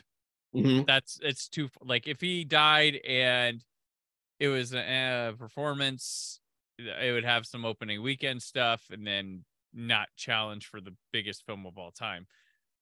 But the fact that he died and they gave this like long lasting memorable performance still talked about today people still you know they wear the shirt. This guy that people boo-hooed at his casting and mm. bros were like oh guy girls like no. And now cha- then championing him like he saw the hate from his casting. He never got to see the the you know generational like phenomenal phenomenon praise he got plus Oscar for what he did. He never got Twenty to years see. after Jack Nicholson did it. That's a lot, you know. Yeah, Jack Nicholson was a the the the peak that people were like, you can't top Jack. and no Romero before that, this character had been defined so Mm-hmm. well that it was hard to believe he could do a new version that felt like a new version, but he really did. It's amazing. Even saying that, I mean, it's not. It's obviously you get the full thing when you see the movie, but like leading up to it, the excitement was there for Joker. Like the the the whole make fun of this guy because he was in Brokeback thing had passed. I think a while before at that point because of yeah, seeing the prologue in IMAX, seeing the trailers, seeing the image, just the images of Joker. I mean, I, I like Well, the, yeah, the, yeah, the stigma. yeah. The stigma Fair. attached to that was was not present like up until July 18th when they saw the movie. Like it was like it, I it- remember people were dressing up as him for Halloween when we only had that little Yeah. bit of him and like was- blurred through glass. Yeah, people Yeah. were dressing up like him for Halloween without even hearing a line of dialogue. But because like I like right by the way, I really love the way he opens the door and he's just like hanging. Like the casualness of the Joker being like, time to kill people. I re- like that's you know, obviously you can look at the the way he's emoting and whatnot and saying things and di- dialogue things or what have you, but like just his his cavalier nature of being chaos incarnate, I think is just like that that stuff really works for me as far as what Heath Ledger's like bringing to this performance. Also, Nikki Cat saying, "Is that a bazooka?" is just funny, but uh, I mean, there's not, you know, there's no way to know like what the what difference it is if Heath Ledger is around when this is all happening. I, you know, it's not like the movie became less, you know, becomes less good or better uh, either way. But I mean, the Joker's by nature a scene stealing role. Uh-huh. Um, so there's that. I I don't know, like, because it's funny. The next one you get Tom Hardy, and he goes in a direction that's like, what? What Wh- you, you weren't is- expecting with Bane, which I I enjoy. It's pretty campy. Yeah. In a movie I- in a movie I that like itself is very campy on the whole. Yes, yeah, yeah. It's, very it's it very much com- fits the film. it's the most comic book movie he made of the three. Like that. Yeah, Yeah. 'cause you talk about into the comic book stuff in that one. because you talk about this movie and it's like, yeah, there's a scene of Batman and and Gordon and and uh and Harvey on the roof talking about getting the Joker. That Rises has like Batman, Catwoman, Talia, and Bane all in costume, um, trying to be serious. Yeah, Tom, they gave Talia a costume in Yeah. it. Was like, yeah, Talia got a oh. co- she got a costume so much where she reveals that she's Talia, and then like I guess goes like walks into a different room, comes back out. It's like this is my costume, by the way. Yeah. this is the thing I wear when I'm in evil mode. Much Yeah. like the thing in the, the Hancock when like Charlie's there and it's like actually I'm also it's like you have a costume for this also like you've had like, the whole time. Yeah. We talked about I mean- the action a little bit, obviously, in Batman Begins. We're in Right. the big car chase now. There's a significant improvement in this movie. I, especially in this stuff with the car, with like the car-based things. But I think the fighting stuff also I think the IMAX helps better. him too. He's he doesn't hurt out to have a giant Yeah, frame. Yeah, yeah. yeah. But this car chase, I think, looks phenomenal. Like, especially because yes, it's shot on IMAX cameras, but I do like, I really like the the the build the light the building up of of different things where you you start out and it's just like okay, there's a truck and there's a SWAT car, then the Batmobile's involved, there's other cars, there's all this stuff and that stuff. Like you it's just co- uh, it's a complex it's it's complexity added to a simple situation these are streets with cars chasing like there's not people flying around things exploding everywhere people needing to be saved and all this like it is it's just, it's it's a movie an action movie based setting thing it's i mean this could happen in an action movie it could happen in a bond movie um it's yeah here's the other thing. beyond the comic book thing Now we were gonna talk about the Bat Pod. Now we can talk about the Bat Pod. all right here it is I feel like a fucking moron that I didn't realize it would just be the Tumbler. Like, I didn't think- I didn't realize it. No, I didn't either. You're not a moron. It's it's but like you look at it, it's like obviously that's what it is. Like where else would this have come from? Like it's such a it's such a cool moment to see him like emerge from this thing, and it's like, oh, this thing that's been on all the posters that we're gonna see like a bat motorcycle. It's just him. It's the ejecting. It's the eject pod from the bat from the tumbler the whole time. That's that's really cool. It just is such Mm-hmm. like a gotcha moment. It feels like as far as oh yeah, that's what it is. Like Oh, there's a guy still wearing one of those Joker masks. yeah, you It's know, like, collect- no, no, guy, dude, that collector's was item. That was from the heist, man. We're not we're not doing it anymore. Now, Yancy, as much as you're seething about the idea of people liking this movie so much, do you appreciate these action sequences? He said it was a good movie. What? It's, He said he thought it was a good movie. Of course. he wasn't over the moon Are, are you enjoying like the na- you- like the nation was. I know, I'm jesting. Jesus Christ. Uh, Are, are you enjoying sequences like this though? Like where it's just pure just action filmmaking taking place? Yeah, I don't know whether I feel like you guys were saying earlier that there's such a clarity of geography here. I think that some of these I'm not act- saying it's perfect. I think it's an improvement upon Batman Begins. Yeah, that's what. Yeah, it just starts to feel like some of these, especially when they're chasing under the L here, whatever it is, that there's some there's some shots where it does feel like it's sort of carelessly. What are they breaking the line, or what is that rule that they always talk about? Um, Crossing the 180 line. there's just something a strange. There's yeah, there's something a little strange about some of the editing here. But really, when I'm watching, I'm just thinking, well, this is the most specific plan any bat, any Batman villain could ever have. That this car, that this truck has to flip over right here at this point. I don't know. That's that, that's why I mean, he's not an agent of chaos at all. He pretends to be an agent of chaos, but his plan is as is like Lex Luthor plan. You know, like it's a ridiculous plan. I guess the idea is that it works is, is what's so, so absurd about it. But this I is also plan is just Well, I mean, it's Batman's plan. To, it's Bat. Yeah, his plan isn't to and he's make sure that it his as long as he truck crashes like right here. His plan, his, his plan is just to to get as Okay, far as he right, but I needs mean, to. like- Well, ideally, he's also right, providing but by this- this right here, audiences cheered when the bat pod just goes up the Yeah. Oh, wall. Oh, yeah. and turns Oh yeah, around. that's audiences cheered at that. Like it's insane Yeah. that that's what. cool. Like That's watching it movie just right now, it's like whatever. But like it's just like it's just cheered because of how crazy that was. Well, he's also providing to the camera and distraction for as long as possible as Rachel's abducted at this point. There's other things turn, going turn on. to the camera, concurrently. the wall thing. Yeah. would it would have gone. There's something here though in the way that he captures and stops him right here. It would have to be right here for this whole thing to work. What do you mean have to be? Like he'd stop him anywhere he'd stop him, the same effect would happen. Trying to remember what it was that didn't sit well with me. The world demands to know more of my misgivings Well- about the dark. Well, I, I think the idea is that you know he's gonna catch me wherever he catches me. He catches me. All he has to do is you know keep going, keep going, and then he has no desire to kill Batman. right. So there's that. But so he knows Batman will catch him if he keeps stays out in the open. I feel like you're trying to separate the idea of agent of chaos and having plans, and I don't think they're mutually exclusive things. I think he's he's serving he's serving a purpose. plan, This whole first sequence, which is a whole action sequence that has to devolve for the actual plan to work in just this way. Yeah. And it just it seems so baroque and so complicated that it really flies in the face of any ideas of anarchy. You don't believe in anarchy at all. You believe in order beyond belief. you know, I don't, think believe- order- it's he- not, he- it- I don't think it's order though. I mean, it- it's a matter of setting things off in a way that's going to let the, the rest of the world go into anarchy. well, he's he's the guy that That's why he's the agent of chaos and well, not chaos himself. it's established that the way he plans things is he tells these guys so much, but then these guys know a little more than those guys that know the and so like guys are doing these missions thinking they know something, but they're only a part of a part of a bigger type of plan throughout, and that's how he's working through his henchmen and plans with Yeah. the mob bosses and everything. There's always he's always he knows the plan, but it, he's only giving certain pieces of the plan to other people. And hoping, and they they can focus on that to get him Yeah. to where he needs to be. Where do you hide all those knives? That's a lot of knives. Where do you put all and those? lint, remember in the trailer? And the like lint, yeah. of knives and lint. This clapping he Oh, does the is trailer, the- right, yeah. this clapping he does is improvised by Ledger. Do you think Jim Gordon died for real when you saw this the first time? I Yeah. d- d- so I didn't think he died, but I was still like unreasonably upset about the fact that he that, that It's, they killed it- that they it's well done. killed him. Yeah. Like, I'm like, there's no way that they just killed Jim Well, Gordon. Gary Oldman dies in movies too, so it's like Yeah, but at the end when they cut his head off or whatever. right. But no, I was sitting there like, well, that sucks. Like that can't stick, but I don't feel great about this either.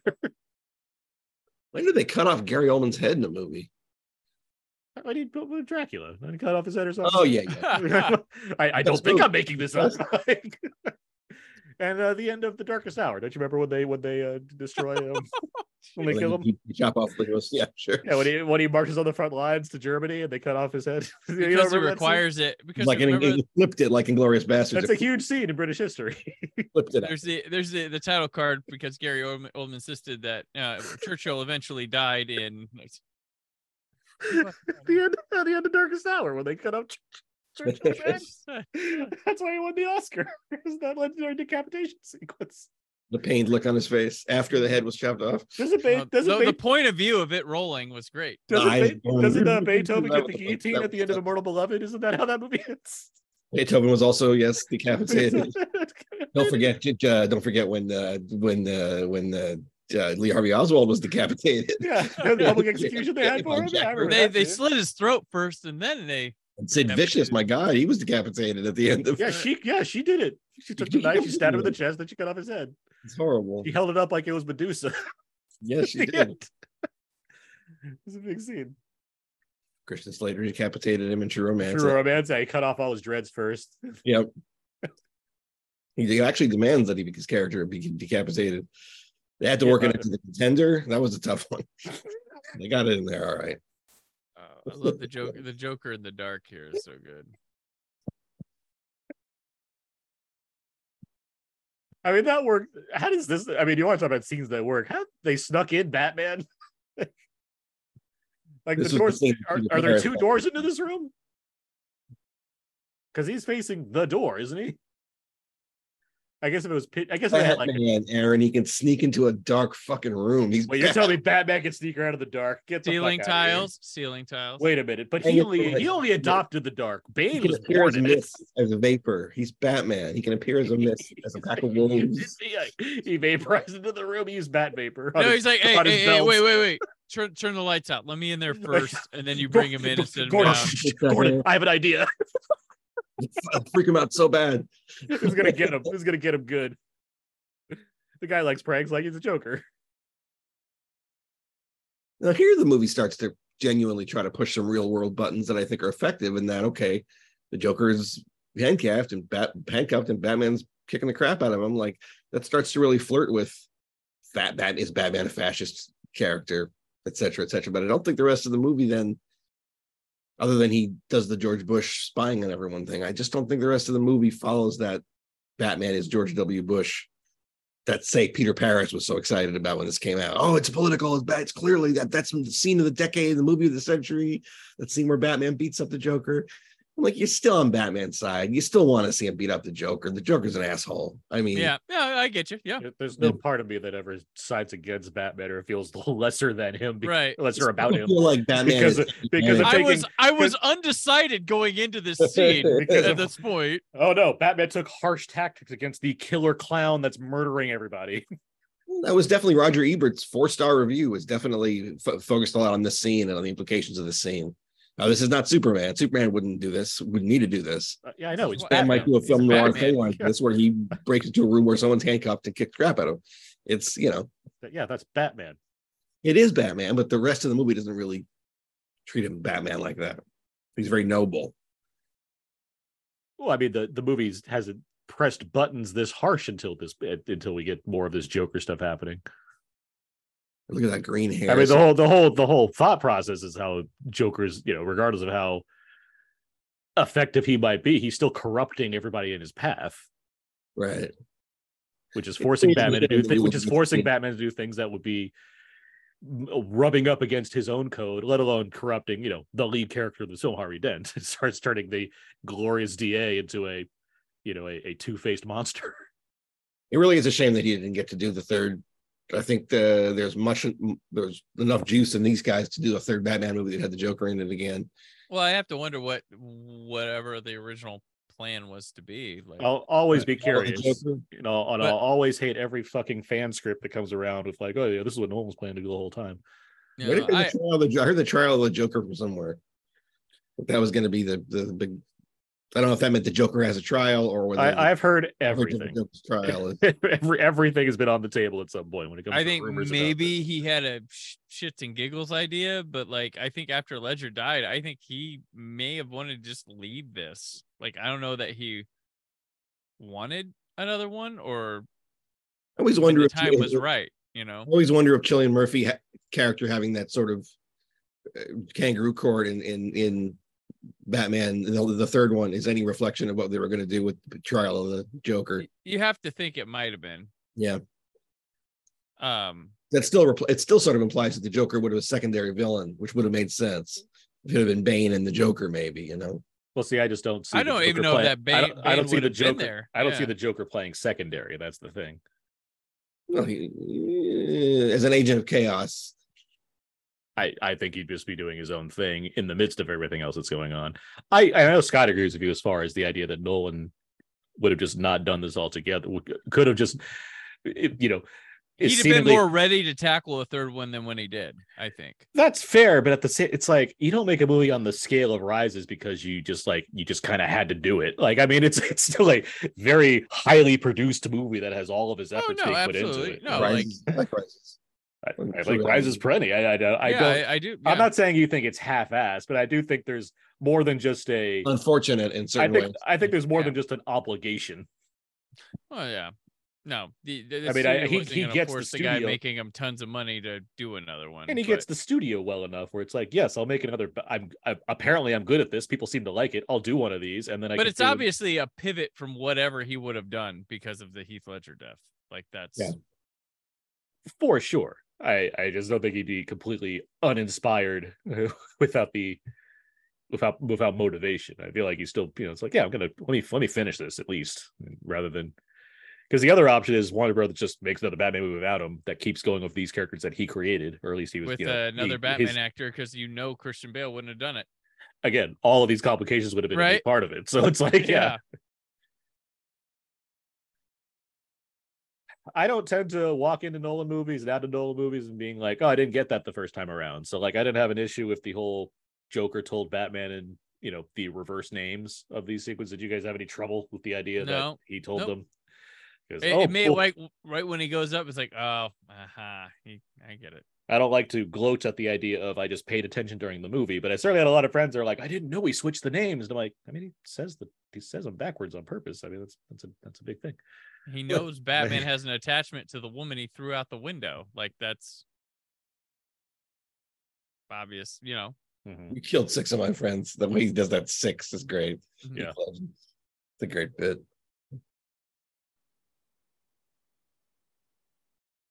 Yeah, I mean this this Joker is there to point out the hypocrisies of Batman too, which that I don't think had been done Not in any meaningful i- way. in Certainly not in a meaningful way. film. I mean, in a comic book, sure, but like on film or television, I don't think it'd been done. It's like it's teased in the Mm. Burton films to a degree, as far as you know, Danny Danny Danny DeVito like taunting Batman, but not in a way where it's like, you know, let's There's have a taunting, there's symbolism, but But, like like, never we're- let's- let's have a- let's have a sit down scene resembling Pacino and De Niro in Heat to really go over things. There's no none of that Mhm. going on in the Burton films.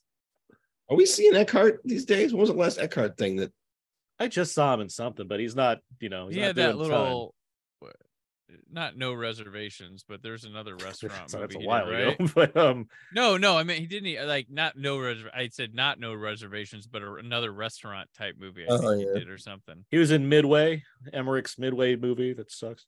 Um, gonna play Dennis Wilson in a movie that got canceled? Brian Brian Wilson's brother.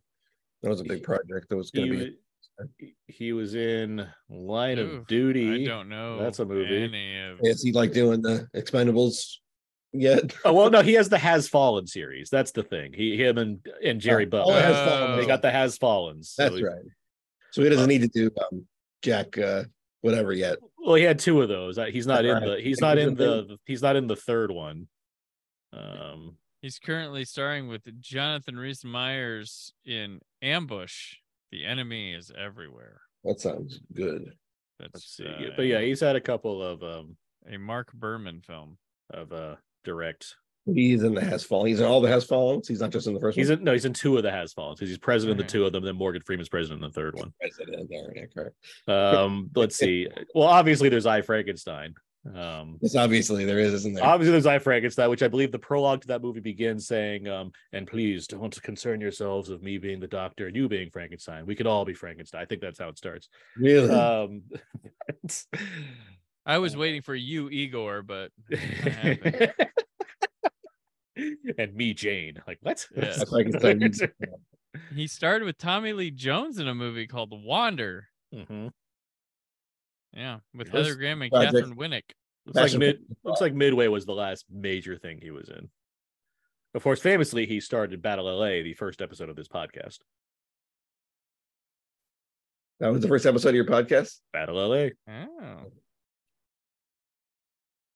Who won that battle? We did. Oh, he was in Sully. Yeah, he's the other pilot. He's good in Sully. He's He's good in good. Sully. He is good yeah, in Sully. Yeah, yeah, that's right. It's a water landing, not a crash. Yeah. Uh, this is sad. I mean, we're talking all over that. This like Rachel Dawes. Oh, like- no reservations was before Dark Knight. I'm yeah, I'm saying it was. Okay. It's old. Yeah. Yeah, yeah. it's an old movie. But this stuff with Rachel Dawes, like basically, you know, just saying everything that she can before she thinks that she's going to die, like which she and she does. Like it's it's it's well done. And I like that they do find a good practical way for like, how do we make this character Two Face? Well, we just douse his face in gasoline Well- and leave it there to really soak it in. I remember like there was a lot of like, and I was kind of like, oh, they're using Two Face now. Like you kind of like there's a vibe that like, oh, Harvey Dent this movie, Two Face the next movie. Um, That's how I And it- thought because that uh, made yeah. that made at- you know before seeing this movie that made sense to me. It's like Right. yeah, you set up this character because obviously that make that just seems like And a logical move.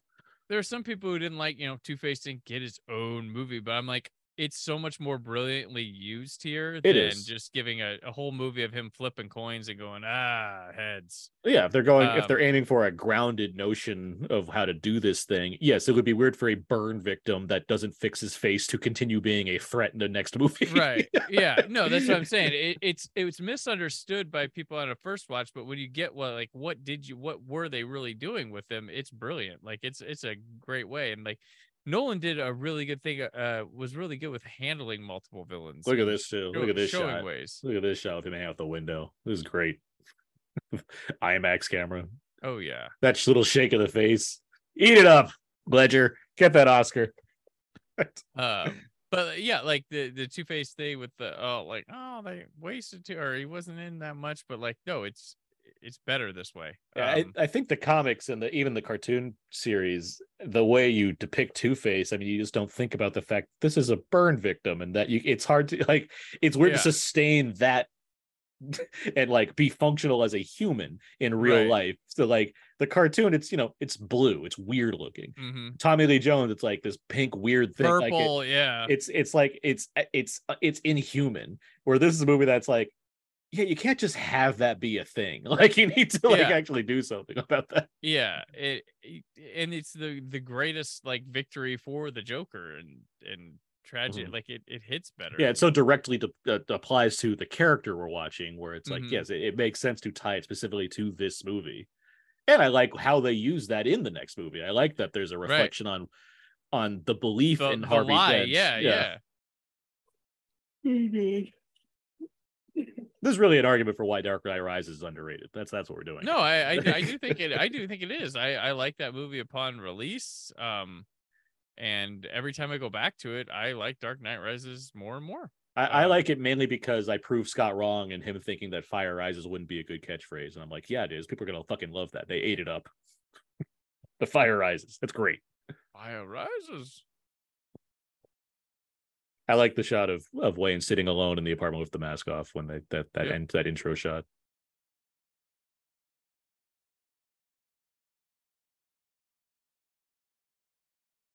rachel and i were gonna go somewhere alfred well and alfred's lie too You're has- gonna ride the you know, merry-go-round. It, it's yeah, that's the brilliance of right, like because you know Batman and Gordon have the lie to set Gotham on, and and Alfred has the lie to Batman, and he can't accept that what he did to people, or agreed to have done to people of the city, you know.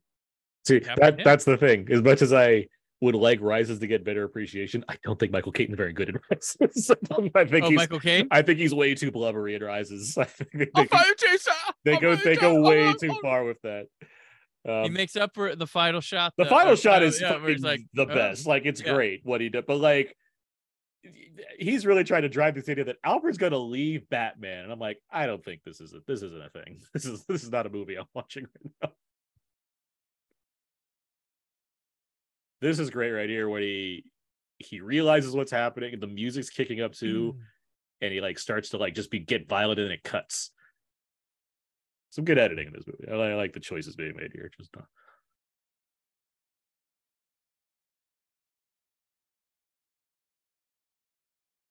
Because it's all silent too, right here, where he's just like tearing at himself and it's like, yeah, no, get out of here. Let's get back to Anthony Michael Hall. Yeah. Anthony Michael Hall and what Ron Dean's in this movie too. You got a breakfast club reunion. Oh yeah.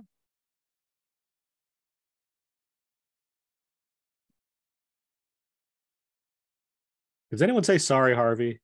I don't think anyone says that. Mm. No. What you say they used to call me down at the station? Uh, uh puttering around Two Face. Uh, to, Harvey Oh, Two-Face. M- multiple man? Imagine having a terrible reputation like that, where you're called Two Face. God, like, that's Harvey that's not that's not great at all. Mm-hmm.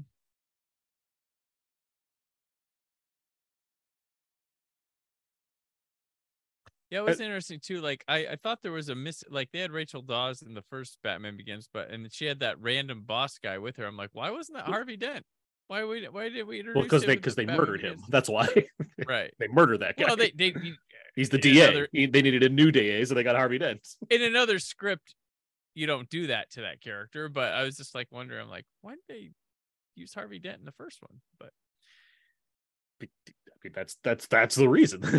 And and I also I also wondered too, like when I was like, why wasn't Rachel just Harvey Dent? You know, like have that friendship deepen. But I like what they got here. So, but those were questions I had back in the day as a I get it. Batman fan watching it. I was like, what? Why? Why did they just?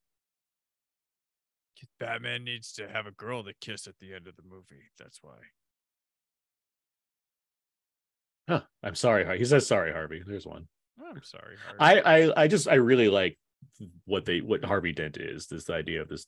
Yeah. Obviously, you know the duality is obvious because his fucking name is Two Face, but like just the idea of having this this DA that goes from being what he is to being, you know, the an Right. ultimate Well, rogue and what have you. I, I he's come up in the same time as Batman. That's yeah, what I like. it- it's it's a really it's just a it's a cool thing to play off of for this kind of stuff for these kinds of stories. Like it, it works for me, and I, and just seeing, especially when they do it well when he's in full Two Face mode, just the, the way they can plant stories that reflect on him.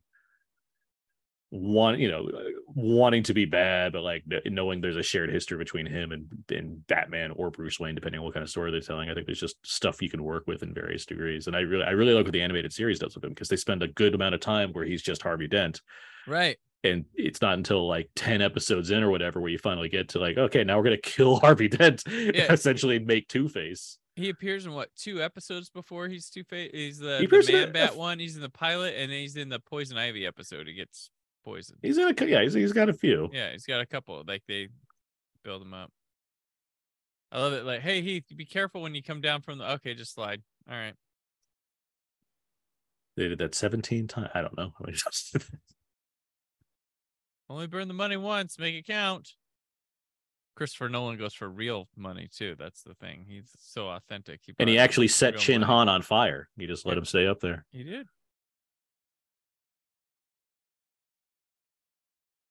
True identity of Batman, not the Batman, of Batman revealed. Just saying, folks. Because there's a sect of people that just love it being called the Batman. what do the other news stations have on like while this is Right. happening gotham stocks are plummeting more at 11 don't change the channel you do not want to know who batman is i guarantee we have a great we have a way better story This false fashion, Joker style.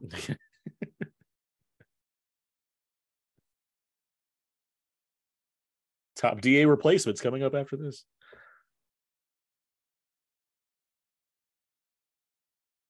So the implication is that guy's going to get eaten by dogs now. And that's, Right. that's that's what we have for, for Ritchie Coster's Yes. character. He's going to be murdered by animals. Right.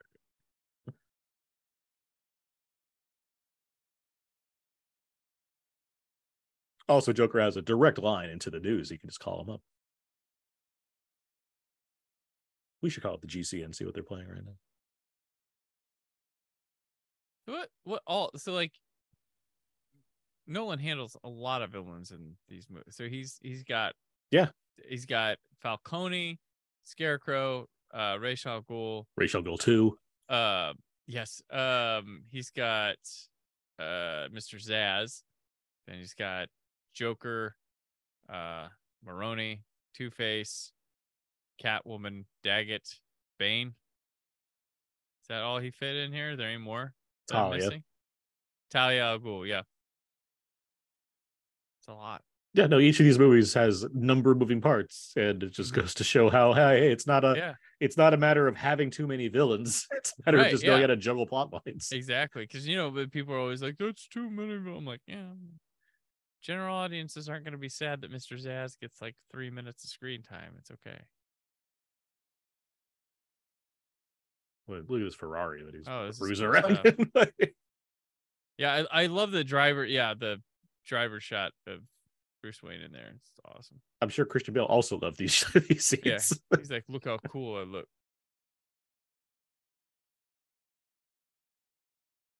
Oh, this is the the scene the the social media crowd loves. Maybe obvi- um obvious Joker reveals himself and Harvey Dent gets upset. Ma- maybe don't go on the news. you know who Batman is. Just a word of advice. What was that guy going to benefit again? What was his benefit here? like, what was the ultimate win?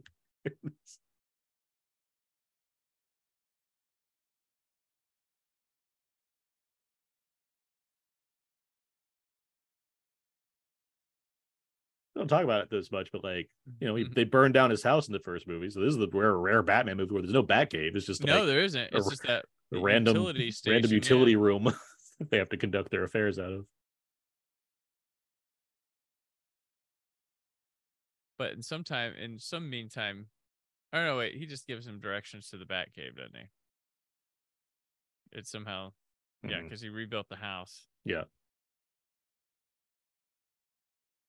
And he donates the house to the orphanage, but the Batcave's still below it. I'm guessing, yeah. It's like Bruce, you could have just said my house, but under it.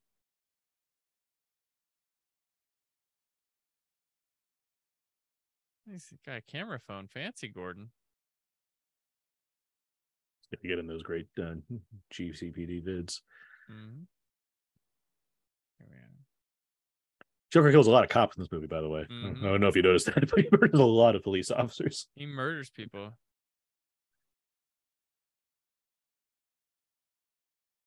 specifically police. Like he really goes after them a lot.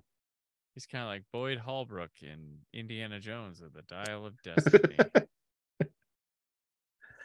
This right here, where there's a there you go. Oh, some kind oh, of nurse oh! that's in his room, but it's only until he takes off the face mask that the reveal is apparent to, to Harvey Dent. He's like, there was one that looked just like you right before here. And How do scenes like this fare for you, Yancy? As far as you now, you have two supervillains essentially.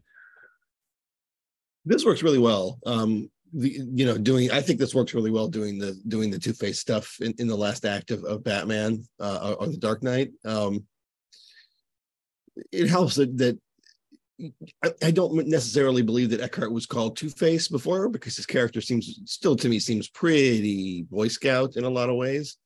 But um, I mean, we had a scene of him taking David Dastmalchian hostage to go like bully him earlier. I know, but he's still he doesn't strike me as a dangerous two faced character before he becomes Two Face. He, he Well, could, could you argue that that's by design? I mean, it's not like the camera's following him 24 hours a day. Suppose, but I don't get the vibe from him that he was corrupt at all. I get the vibe. He's a politician. He's supposed to hide that from you. Yeah. You're not You're supposed to believe that he's not that he's the actual hope of the, the it's a tragedy that he's lost, right? That's the whole point of the movie is that his that Harvey Dent was going to be this amazing thing for Bat for, for Gotham City, and now he's gone. there's not a whole lot of Harvey's great, but in the dialogue discussions between other characters talking about him, it's a, like all you see is you, you see a lot of Boy Scout, Boy Scout, Boy Scout, but now he's pushed to an edge. So Right. You know, this all works good. Again, when the movie starts flirting with talking about anarchy and stuff, I feel like, hey, this is the junior level version of that. This is not a Clockwork Orange, you know, uh, or whatever. Um, it's the safe version of these ideas, but you know, again, you know, to be honest, watching this with you guys tonight, I think I'm probably a little hard on it. I, I would, I would have ranked it the least of the three, and I'm like, that's not, that can't be true. I mean, this is so enlivened by Ledger, and it's does, it does have a very gripping plot, even though it doesn't add up to that much at the end for me. It's probably better than I've given it credit for. I mean, I do the, the other ones add up too much when you look at them in that, in that regard? I mean, it's Just the That's- tone. I mean, you know, I don't know. I don't know what it is. This one always, this one just feels like if you're telling me that you are, and you say this is this is dubious, but if you if you're telling me that you're inspired by Heat and you want to make a movie that's like that, you're going to use Batman and the Rock, Batman and Joker. You're not going to be able to get there because it's just the the, the the character. It still has to be about Batman fighting the Joker. you could say inspired by. It doesn't have to be the exact thing. I mean, I just I saw, think I just I just, I just yeah. saw I just saw Barbie this week, and it's come it's inspired by Powell and Pressburger. But I'm not going to say it's it's not good enough because it's not like the red shoes. Right, I think it's a it's a vibe more than it is on paper and all that stuff. It's a it's a way. It's a vibe, but a movie like he could go anywhere it needed to go, and this movie has to still go back to Batman and the Joker fighting. It has to, people will be, be upset and drove. That's what limits the whole comic book genre is that at the end of the day, it's got to be boys and toys and and good guy versus bad guy fighting.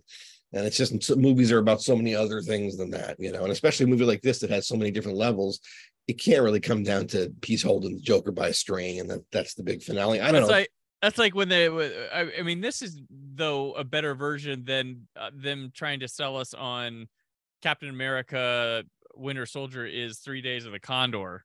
this is better than any Marvel movie, I would probably say, save maybe That's correct. Guardians of the Galaxy. this is um, this is I'm taking this movie on its certain the terms it wants to be taken on, which is serious. Oh, It's a- that's fair. That's I get you. Yeah, yeah. You know, it's a it's a good movie that really wanted to be great, and I don't think it achieves quite greatness, which is a weird place to be on a movie. You either got to be hated or love it, right? In this day and age, but certainly can't imagine hating this. But I also wish I could see what you guys saw beyond, you know, I, I, I, I just speaking for myself. I, I mean, I'm not saying you're doing this to be deliberately or specifically, but I do think you know that the idea of speaking to the severity of this plot and the seriousness of it all. It's like to me personally that like I take it seriously as far as the movie is certainly communicating that this is there's threats afoot and there's dangers to consider and what have you. But I also I, I don't watch this movie and not think about the fun that I'm having watching it. I don't walk out of this movie and think, oh, I really need to consider my life now because of the Dark Knight. I think of like how Yeah. frankly how frankly cool it is because you know you can talk about what Nolan's influences are, what have you, but at the end of the day, he still delivered a movie that was designed to be played for all audiences across the nation that can accept it, which they did. I mean, that's Yeah. I, I look at it as blockbuster maximalism at its best. That's that's what I see when I see this movie, as opposed to being It's got, you know, I, there, I can I can I can see it like stirring drama. Sure, it has that in there. It's that's that's the fabric. That's part of the fabric of this movie. But it's also it is funny when it needs to be. It's action packed when it needs to be. Yeah. It, uh, it, it, it- let alone all the you know one of the, those techni- the technical aspects and the acting or whatever. Like that's its own that's its own thing altogether. Which I do think is a cut above the rest in the realm of blockbusters that we generally see. But like I.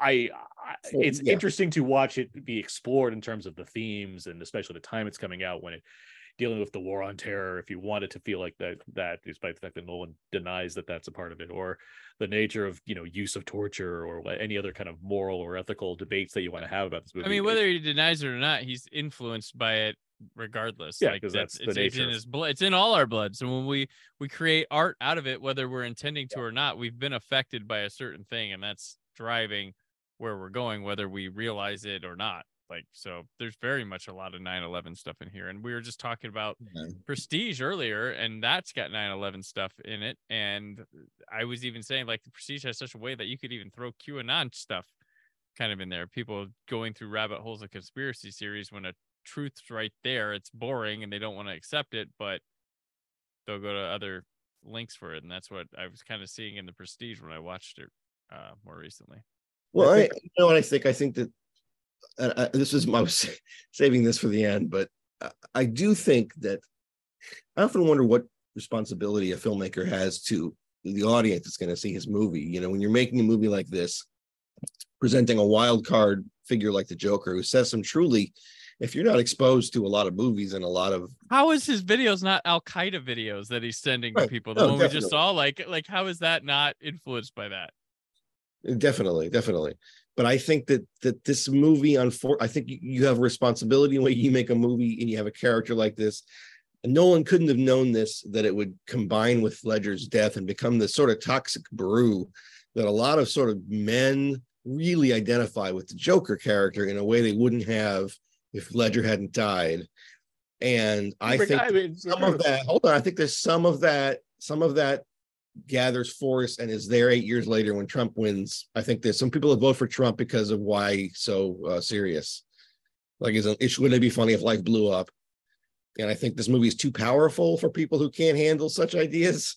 And i think there were more than a few fuses that were blown by this movie who later i'm sure were at the capitol trying to break into the capitol. And uh, you can you can read this movie if you're stupid. You can read the Joker part as as a, a, a way to live your life or a way to think about life. And I mean, It's, it's, all- having it's having Scarface on the poster and thinking that movie, taking the wrong ideas from that. yeah, Yeah, it's, it's could wanting to be easily- yeah. Scarface. I- Yeah. it ju- but Yeah. just the very notion of you bringing up how impactful a movie can be like that, I feel like that should that should allow you to raise it in the echelon as of what of how good you think this movie or how impactful. It is, this but it's not like again a Clockwork Orange. You don't like it as much, Aaron, but a Clockwork Orange really puts it, some very, very strident, striking, crazy political ideas in your face, right in your face. which is which it's doing which it's a, goal of that movie i don't think that's a goal of this movie this the movie same way wants to have, but but I'm just pg-13 summer blockbuster i mean Yes, but you, can't have a Clockwork Orange and then also have it be Batman fight Superman. Batman wins. You know, like it, it, it I can't I, can't fault Nolan for liking things and wanting to put that in his movie in some way. People- I just think people the the, the the cultification or whatever you want to call it of Ledger dying and this Joker character at the same time that the Batman himself as a character was being pulled into the absolute center of the culture. There was a time there in the 2000s where every single posting on social media was a man writing about Batman and bacon or Batman and and bacon. That was all the people wanted to write about was like suddenly the only good things in the world were Batman, and this was all about male frozen adolescence trying to deal with getting a little older and the internet and all that did, and Batman this, Batman that. But now So aren't you that- speaking beyond the movie though? No, I'm speaking about there's a whole lot of people who would rather not have to see The Godfather and would rather The Godfather was just a Batman But movie. that's you're definitely speaking. Or do you like that? You're speak. You're speaking to culture now. I am, but it, it's not. It's not. It's not where I want. I mean, but I don't this think you movie- should get your vegetables from this movie. I don't think. you- I, I don't think that there should be people who only get their I- vegetables. I can agree, movie. I can agree there, and that brings me back to the point I was originally making. As far as I'm not looking at this movie as a way to reevaluate how I do things. I'm looking at it being an exa- a, a, one of the best examples of what I get out of summer entertainment cinema.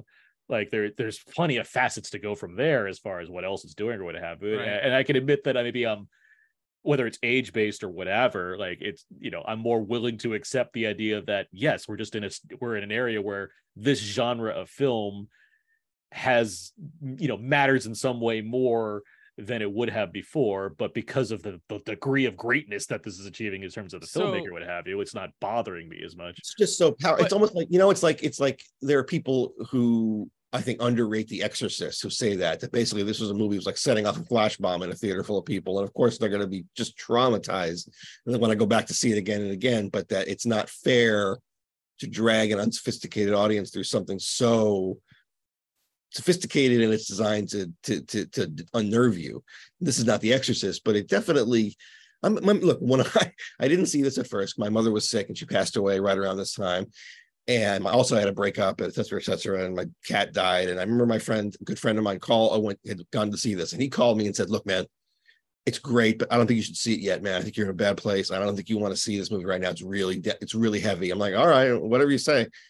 And then I see it. I'm like, "It's fucking Batman and the Joker." I'm not. This is not going to upset me after something real has happened to me in my life. It's escapism. Like, that's a that's a fair assessment and i you know i wonder if life circumstances were be d- different i'd have different kinds of regards to a lot of different movies i know i feel certain way about certain films because of when i saw them i get that Maybe that's completely true. Maybe that's Well- true. I don't. well, I, uh, you mentioned real, like real, real quick i'm you- sorry i just wanted i just want to mention that scott you're back on the on the Good. on the thing as well um where he's about to murder um eric roberts that's where we're at in the movie Oh, okay. um I, I would say you did mention the godfather and people stuff but like you have to have this this was a phenomenon like the godfather tons of people saw it in the pop culture like back when people would go see a movie like the godfather um but this has this has that kind of pop culture status with it it doesn't have the awards decoration like the godfather did but it it doesn't have that. movie that what I'm saying is that there's a strong inclination for people to basically, if I, I don't know Anna Karenina, but if I describe the plot of Anna Karenina you, to you and you said, "Oh, I don't want to see that," I said, "Well, what if what if I told you this one character is actually Batman?" Oh, I'm interested now. Well, that's what's bec- that that's what it becomes sort of like after this, and when you get more into the Marvel stuff, that's when it starts to hit that. Yeah, Let alone whether, uh, and let's not discount DC And either. Like, like it further we get explain into it, the, you know, This was what holy point do we shit. People judge went to this see film? a Batman movie. by what it inspired yeah, Yeah. in terms of pop culture. You know, do we hate Star Wars now because it turned the B movie to the A movie? Yeah. Do Yeah. I hate Tim Burton's Batman because it sent Hollywood dumpster diving to their IP treasure chests? Um, but yes, you're right in that the coin, the, the the when this film came out, it was holy shit. This is a terrific action thriller, political city politics, you know, drama, drama that also happens to involve Batman and the Joker. And unfortunately, movie going changed in the honestly between this and say the Batman, where saying, okay, the Batman's a pretty decent serial killer movie. It's like great, but the problem is people don't want to see the genuine article anymore. right. Which is And like the that whole is- Marvel. Why, why see outside Marvel when you can see a That's political? and again, I, I, I without getting to, I don't morally, I without getting to morals, I blame Marvel more for that because they were so successful at approximating Hollywood genres. And when you could make something like Captain America: The Winter Soldier, that was basically not only was it Tom Clancy in tights, but it was better than say Jack Ryan Shadow Recruit. that's what You, helps. you had a situation where people started to you know get their cinematic fill from these superhero movies that were offering genre plus not you get a rom-com you get a coming of age teen story and spider-man you Yeah. get a serial killer melodrama and the batman but it's not the and- real thing. It's one- it's kind of half of it. Part of Yeah. part of part of I think what doesn't affect me when it comes to this kind of stuff is because we're still so young in the lifetime of these movies. Like, and I'm so curious what the half life will be 20, 30 years from now when we look back at Spider-Man movies. I just don't see these Tom Holland ones like sticking around in the way that the Raimi Me ones will. I just I, I don't see mean- them like having that same like remember when kind of classic feeling and this, They didn't break any new ground. I, I Like, No, not even the, the- multiverse the- ground. to I be mean, even even No Way Home, which I don't hate. I mean, the big triumph for that is contract negotiation. Yes, and I and again, I do like that. You know, thirty years from now, people are gonna look at like see Tobey Maguire walking and be like, "Oh yeah, this is the best thing I've ever seen." I don't think that's the thing at all. Where because the context is lost. Those those Tom Holland ones work well after five regular ones. They did which is five which is why I'm not. You know, that's You're it's also why have I that don't- context. You know, it's also why I don't stick my nose up at them because I just like I get like in the moment I can accept that this is fine, but like I. I'm I'm not going to worry about the sanctity of film because of movies that are popular in the moment. it's not going to make everyone think Spider-Man is whiny all the time just because he's whiny in these three movies. Hopefully, And this this is a great comment. This isn't Rock'em. I mean, there's gonna be some Batman going through and the building and stuff, but this is down to a you know nail biting moral choice here. So I And like that it it's gets, it small gets even- enough in scale that it's possible that one of these ships may kill the other. again, I think this is pretty big scale. It's two giant ferries that are challenging each Yeah, other. But but I do like that. The, but the scene preceding this, it becomes you know way. what we it mean, becomes- Aaron. it Not becomes- just because he shot it big. We're talking about like this is like there's right not an alien coming 3, in. man. and- You're saying Th- There is a threat that might actually be a, a- a threat Having that might Tiny actually be Lister- followed through. Having Tiny Lister be the guy that has the thing is like something out of Superman three. No I way is Tiny completely Lister going to blow up disagree. the ball. We know. I that- think it's we that- wonderful that the big emotional moment of the film's climax is a random character who subverts our expectations. But he subverts. He's kind of a scary looking guy, but we've seen him in a million movies. I just feel like that's a good. I don't mind the moment, but it's a comic book movie moment after after we've had some attempt at real movie moments. How That's many other comic book superhero movies climax with a handful of you know a bunch of regular citizens scared shitless out of their minds? Yeah, but if you, whether if you handed it to a cigar other? chomping gangster with a hat on, it's like, well, see, I'm not going to do it. It'd still be like, He oh, didn't hand it but to he- him. He but- t- Tiny Lister takes it. takes He takes it from him. He takes it from him. He's not the one to. And but they make you think that, oh, we're in trouble. Tiny Lister is a big, scary looking guy. He's going to do something bad. And of course, that's not what he does. I, well, well, and that's for why a a moment comic works. I wasn't sure. I, and if I- anything, I it's our saw I- familiarity with that actor Yeah, that allows the moment to subvert our expectations.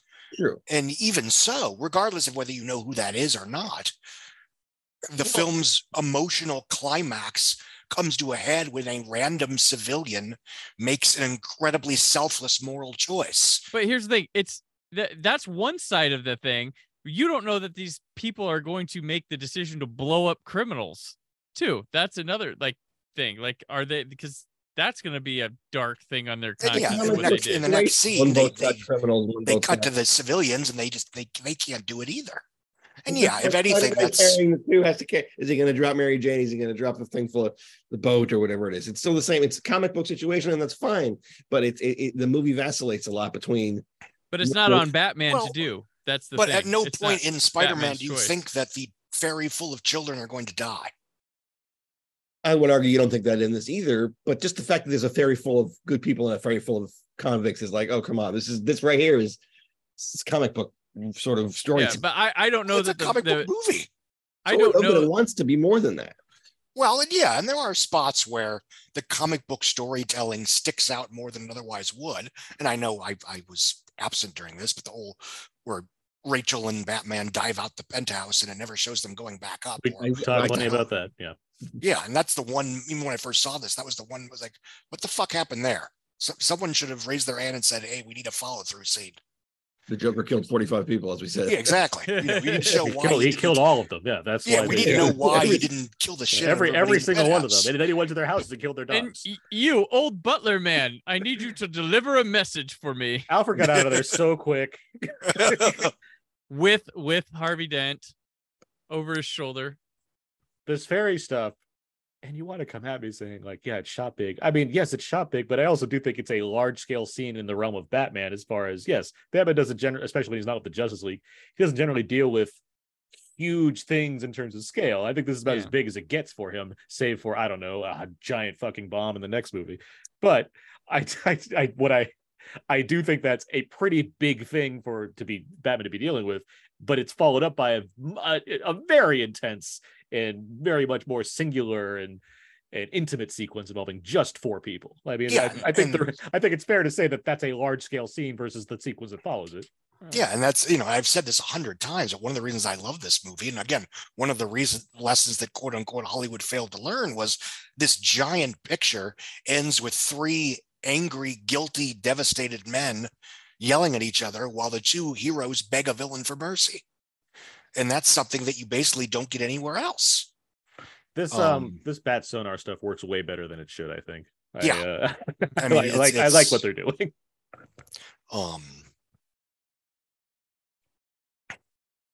and I like the fact that this sequence plays out as it does, partially because Gordon makes a choice that might not be the right choice in that moment, but oh well. In terms of giving him, you know, two or three minutes instead of five minutes. And I don't I I don't know I how the- buy that. I don't know how the culture wars would have played into a sequence like this if it was made today when it comes to these ferry sequences and the casting involved or what have you. I certainly, like, Scott, I agree with you for the most part as far as I like that it's subverting things in its own way or what have you. And I, I always get like a bit anxious when I look at just like the racial politics involved as far as you cast a giant scary black man to Yes. Handle this thing and i don't know if nolan's the person equipped to kind of make that as the a way to lead audiences a certain way. At the same time though he does have like the smarmiest looking white guy that's like protesting the whole time on the other ferry as far as what the choice should be. So it's like ah, there's, a, there's a lot of weight. So like in the midst of also batman like messing up police officers and trying to get to the joker yeah, it's, it's just like there's there's so many things to juggle here. Um but it's also like, well, Tiny Lister's in a Batman movie. I'm not going to be against this all the way. So it's um yeah you're not wrong because there's a case to be made that you know we the audience should feel like shit that we you know if that's the case that we assume that tony lister was going to blow everybody up because he was a big you know scary looking black guy which, and, Um, to, and to his credit, he's also the president of the United States, in the Fifth Element. So it's like. Yeah. the the the the reception you have of certain people and the way he's playing with that it, that's tricky that's a tricky territory for me seeing in a theater that's you know never predominantly black when it comes to these movies um it, it puts me in a weird space but because of you know the results of it i i i'm fine um side story tony lister met him once at a film Batman festival hates dogs. met him once at a film festival the nicest Batman's man right. And he is ginormous. He is a ginormous man. He has huge hands. He introduced himself as tiny when I when I asked him if people still call him Mr. President. Um, a, a very nice person. he's like two. He's like three of me. He's a huge person. He was he was a huge person.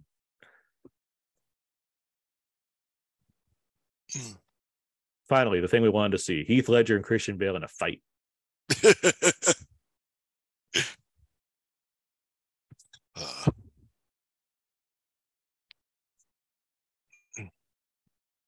See, there. I mean, while it's a boat of bad people, there are good people on it as well.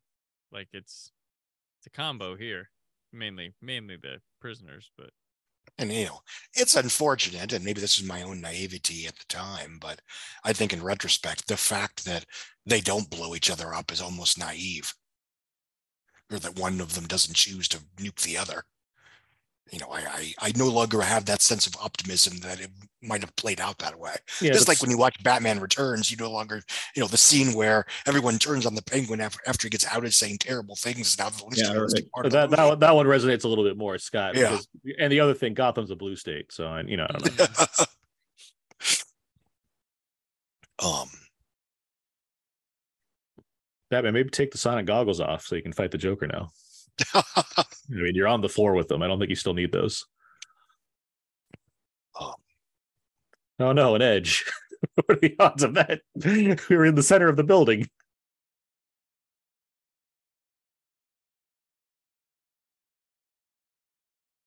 do you think there was any additional material following this sequence with the Joker? Because it feels kind of odd. His last scene. I'm gonna, Just being there, I'm gonna, I'm gonna No. tell you, I'm gonna tell you right now, no, because there are famously no deleted scenes in this movie. Gotcha. Um, they were he, he was he and um, what was it um, uh, Lee Smith, they were editing on the spot. So like any additional stuff they shot is just like shoe leather or what have you. In terms of like actual full sequences, there's nothing. Extended dialogue. There's like there's Okay. nothing. Yeah. Okay. It just feels. It, it always struck me as awkward a little bit. I want. I always think it feels that way because we know Ledger's dead. Uh, like I mean, I, I is to you know to put it in shorthand. I think the the notion of that's it. That's you know that's the end of us seeing Heath Ledger as an actor in film is this sequence right beyond Imaginarium of Parnassus or whatever. Like he's But, like- hanging upside down. He says something, and it cuts kind of like too quickly. Like I felt. Um. I think it's supposed to be intentionally jarring, Yeah. in- in terms of like the tone of the scene, because there's not a, despite the fact that Batman won the battle, Joker's still winning the war here, right? Right. So it's it it wants you to you know, and it, and you were talking we were talking about the idea of what he what presence he would have in a third film. It's like, well, yeah, he's out there. I mean, there would be. We we know this movie. In a different world, is not the end of this character. I mean, he even says it literally. We're going to do this forever, right? So I mean, it's like, I hear you. Like, I, I don't necessarily think it's an awkward cut. I'm not saying you think it's an awkward cut either, but I do think it. I I I think there's a very deliberateness to why we're cutting it short, so to Mhm. speak. And also, I think there's a case to be made that, you know, they cut away there because his role in the story is over. And I think to this film's credit, it doesn't linger on Ledger's Joker just because he's such a captivating screen presence. Um, I like to have it have your cake and eat it too type of thing here. It's like you Yeah. just throw him off the building, that's fun. And then he catches. Yeah. so we can have another another dialogue sequence. this movie's so talky, guys. It's never going to be a hit. Oh yeah, because he like floats up towards the camera. Yeah, and the camera spins over Yeah. Because it's cool like that. Yeah. I figured all his knives and lint would fall out of his pockets, by the way, too, when he's hanging like that. Must have not, must have been his other, his other Joker pants. mm.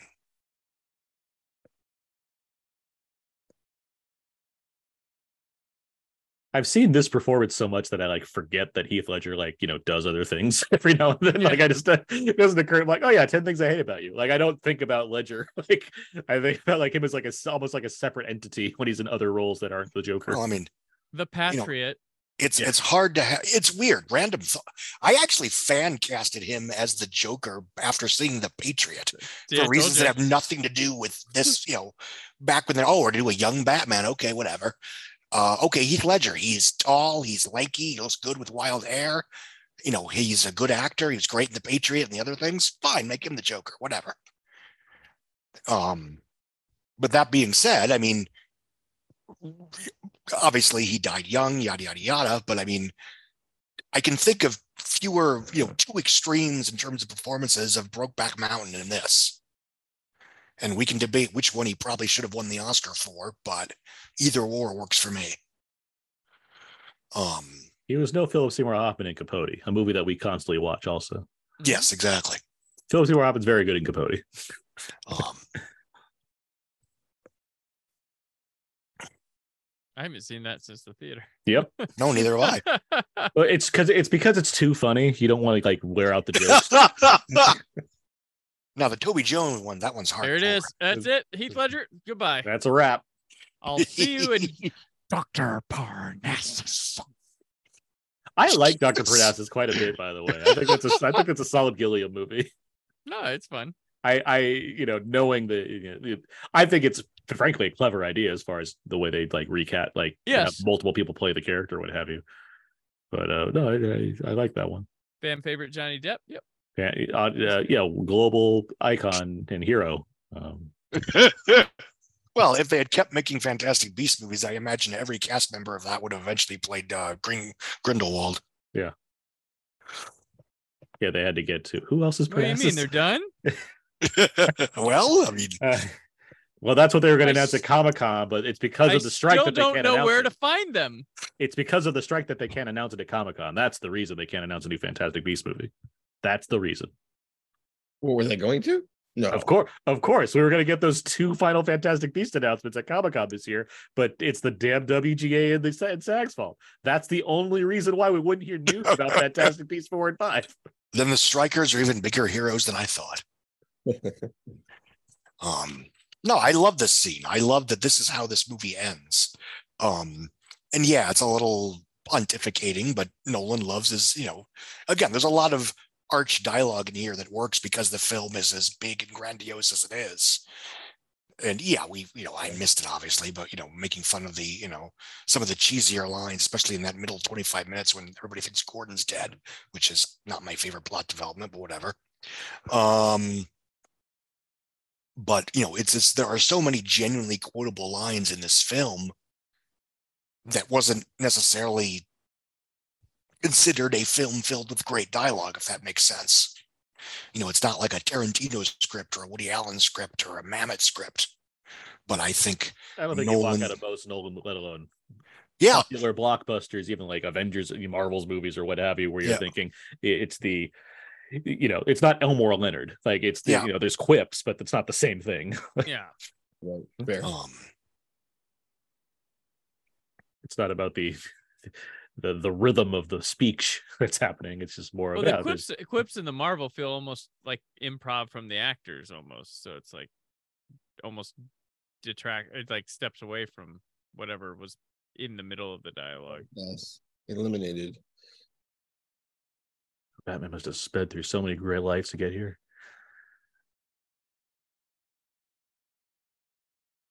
What do you think's happening in the Narrows right now? How are they doing?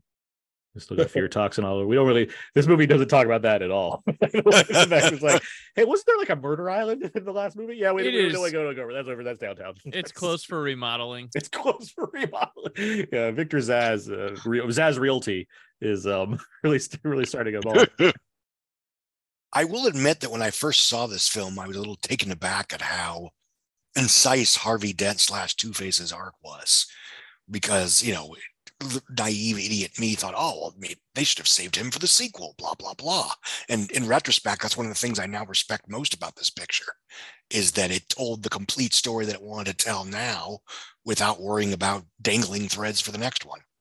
Yeah. And just because we like Two Face and we like Harvey Dent doesn't mean that that character needs to have his own movie. It's this Yeah. movie. I like just that. because it, yeah. yeah, oh yeah. I mean, he's basically the the. I mean, he's, he's obviously the MacGuffin, for lack of a better term. Um, and you know, just As- because. as as John David. Washington, as John David Washington would say, he's the protagonist. Ah, that's why he's so mad. He orders the hot sauce an hour ago. Exactly. and you want to say you don't like that movie? You're ridiculous. I like the first act quite a bit. Um, I'll even say the first half, give or take, but whatever. Uh, I rewatched it recently, just on a whim, just you know, and, and I still have my issues with it, but whatever. There's a lot of stuff I do enjoy, including his work. I think he's hysterical. I like that Batman is able to negotiate Harvey like a lawyer to get him to be Yeah. like, why don't we calm down the kid murder part? Why don't we turn it on us first?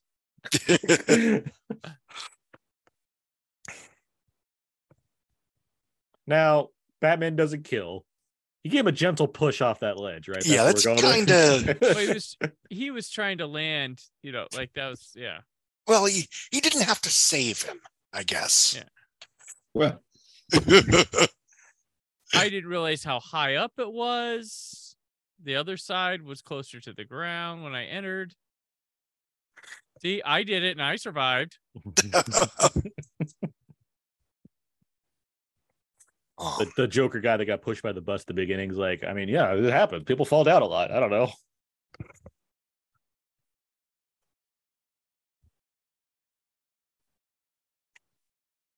I mean, let's make no mistake. He killed. He killed Harvey. Like he's oh, Yeah, yeah. He He's- killed he's- yes. Like, he's, he, he he murdered Harvey Dent because he. this is to. why you know I think it's kind of funny in the next film that like you know, you know he's innocent. It's like he's kind of he's innocent of that, but not of the other thing. Like no, he didn't kill the other. Which, by the way, five dead. Where the hell does that body count come from? Five Because I dead. s- he's, he says you know five dead, two of them cops. I think there's only like three or four murders that Harvey Dent committed.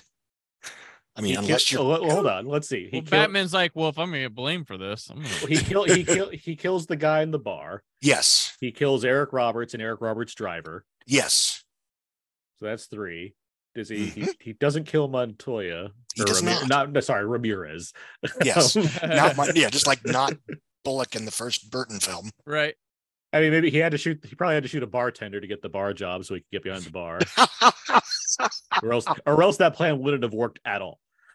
Um, and maybe he killed like a ferry driver or something to get a, you know to get to this construction site. Forget. Um, well, whoever was protecting Gordon's children, he probably killed that person to kidnap his family. Uh, Maybe. yeah.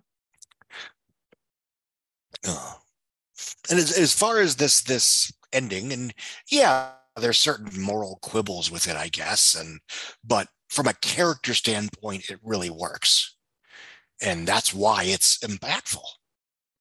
I just think, And again, it's it's if we're already Go ahead. willing to lie, it feels like we could have just been like, "Yeah, the Joker killed him." yeah, exactly. I mean, if you want to be and done. Yeah. we got there too late. Joker killed him. Period. It seems like that's a really easy lie to make. We're making, and it's it's frustrating because from a plot point of view that's the best choice but from a you know it makes sense that bruce slash batman would do this It- it's You not know, like part of it is you know he wants the criminals to be scared of him again um why he would they be? He caught the Joker. They should be terrified of this man. twice um You know, it's it's funny the whole Two Face we're talking about with this, but like you know the the Gotham where like you know you leave Two Face going and he's still there. It's like the town. Yeah, we had this like awesome DA guy, a lot of hopes, but uh, now he's this criminal mastermind that hangs out in the city. No one's caught him yet. He's although he goes out in He's a public and burn robs victim. things. Yeah, like we're s- like Doesn't put any Vaseline on. apparent, you know he sews two different suits together because I don't know it's his thing. That's what he does now. he's, but he's, he sewed two suits together. You know, one of Yeah. those things. That's what he did, you know. Um, but yeah, that he used to be. Yeah, we had a lot of hope back then with that It- guy. But But they, they could have easily blamed the Joker for this crime. It's yeah such they weird. absolutely could have blamed the joker It's like Yeah. we're we're already lying. like we can lie a little harder here. Joker's still alive and in captivity, he could talk.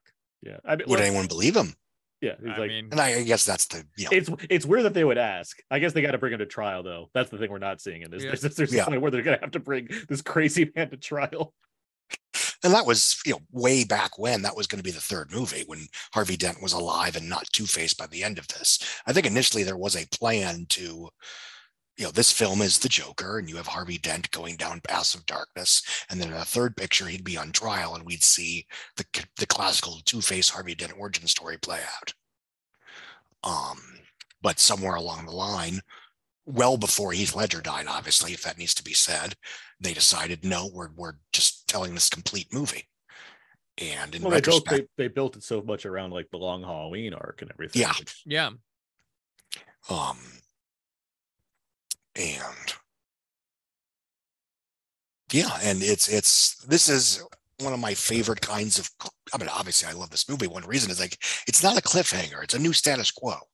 Yeah, if they had never and again you know it's it's it's the joke i make about you know the last jedi and the or the star wars sequels and the godfather series and Mamma mia ha ha ha where you have this perfect you know two part story that rise and fall but then okay you got a third one what the hell do we do now and I mean, I, I like The Dark Knight Rises less than some of you, but I do think it's aged very well, just as its own thing. But I also think that's you know a similar problem to where you have this perfect, you know, the first film is the rise of Batman, the sequel is the fall of Batman. Well, what the hell do we do? You know, what's what's next? It can't help but be a little redundant. perhaps, but I also, I mean, there's not a world where it's the 2008. They're like, I guess we're done. Oh, no, of course not. There's no way in hell they- you know. And you know, it's been theorized, and this is just speculation that you know, did no one really want to do the third one, or he just didn't want anyone else to do it? we talked about this a bit, and I mean, I I lean more towards the who wouldn't want anyone else to do it. Is my take on, Yeah. on that. I mean, I just think, yeah, like I said, like I think he, you know, to do it, but whatever he was going for, what we got was the pivot from. Um, and that's and that's just life circumstances that that happened. Um, but again, I will reiterate, I as much as the film's success became defined by Heath Ledger, I took issue then, and I will still take issue now with the idea that he was the reason that the film was artistically successful. I think he is one reason why it's, but you know, the film that surrounds him is equally excellent. And the movie doesn't work as a genuinely compelling drama without Gary Oldman grounding everything and playing it like stereotypical Shakespeare. Um, and you know it doesn't work without the film being as well constructed as a clockwork narrative as it is and you know as, as you mentioned at the very beginning of this aaron i think you know it's like the idea was you take a stereotypical city crime drama and you throw in the joker and see what happens. And i think the film works now and then because it is still a very good thoughtful complicated, morally gray crime drama that works almost despite Batman and the Joker existing in this world. And the fact that those two characters exist successfully within this world is all the more is all the more impressive. Um, and you're right, Yancy, in terms of you know the, the, film, you know, film going tastes have shifted in the last 15 years in a negative direction to where it went from, oh wow, this is awesome. It's a you know a batman movie that's also a kick-ass crime drama to now no one will see a comedy unless it's in part of a big budget franchise picture nobody will see a heist movie unless it's ant-man you know et cetera et cetera et cetera Right. um but i don't blame this film for that because i mean if anything you know iron man was the one that became sort of the trendsetter Yeah. yeah. um Shot for thrill. and that's not iron man's fault either And then It's not even- I mean, the next Wars thing- fault. Whenever Star Wars did, you can't take it points away from the movie Star Wars itself. It's brilliant. Yeah. Yeah. Yeah. that- the next Sure. thing DC did was Green Lantern, which was not this. Oh. Not even trying. Sorry, what was, what was that i lost you I said the next thing DC would do would be Green Lantern, which not even it's not even this. And we don't have time for Scott's 20 minute defense of Green Lantern, but The- and even that was sort of them ripping off, you know, attempting to rip off Iron Man. Yeah, yeah. And then uh, Um, uh, like their attempt to knock off this was what Man of Steel, probably. Yeah. That's and Well, yeah, because they brought in two well, of they the brought in the guy. you know, two of the three principals. I mean, Mhm. Snyder was, you know, his own thing, and and without getting into that discourse, my issues with that movie aren't just Snyder. I think it doesn't quite work for any of the three of them in terms of what they do well and what they don't do well. Who wrote Man of Steel? David Goyer. That- of course he did. Fuck this. Well, yeah, that's what I mean. It's it's it's, it's it's it's Goye.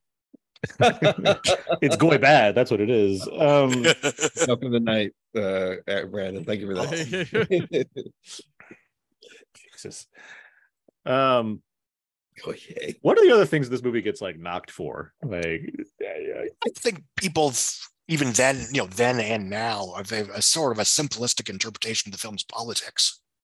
I think at its core, it was, you know, trying to be a melodrama about how America reacted to 9-11 by becoming petrified, paranoid, scared little shits.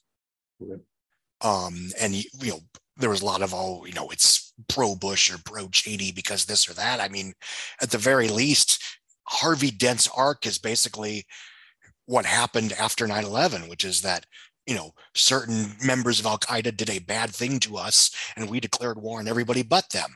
Yeah. um i mean if you want to be simplistic you know two faces dick cheney in this picture.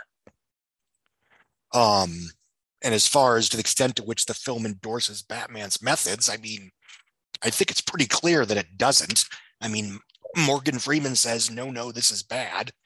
And then you know he pushes his name in the machine and it blows up. So clearly Yeah. yeah oh no you can do it just this once but that's okay. Well yeah. And again the, this film is filled with shades of gray. You have gordon working with knowing knowingly working with corrupt cops. You have batman beating the shit out of police officers in the film's climax. You know there's all kinds of things that are not quote unquote black and white in this picture Well, yeah, because one thing uh, you can't assign certain things to certain characters when it comes down to what they should have done or what they haven't, because not everything can be solved if it talk when you have you know a murder clown going around city bombing shit. Like I mean, Yeah. it's not it's not Well, it's not that it's- simple anymore. It's it's funny that people that attack this movie will tell you that life is not black and white, but uh, your movies have to be. Like you can, you can't be gray here and challenge your mind to think about it in real world capabilities, uh, like situations and stuff. Like y- your movies can be great too. Like they don't.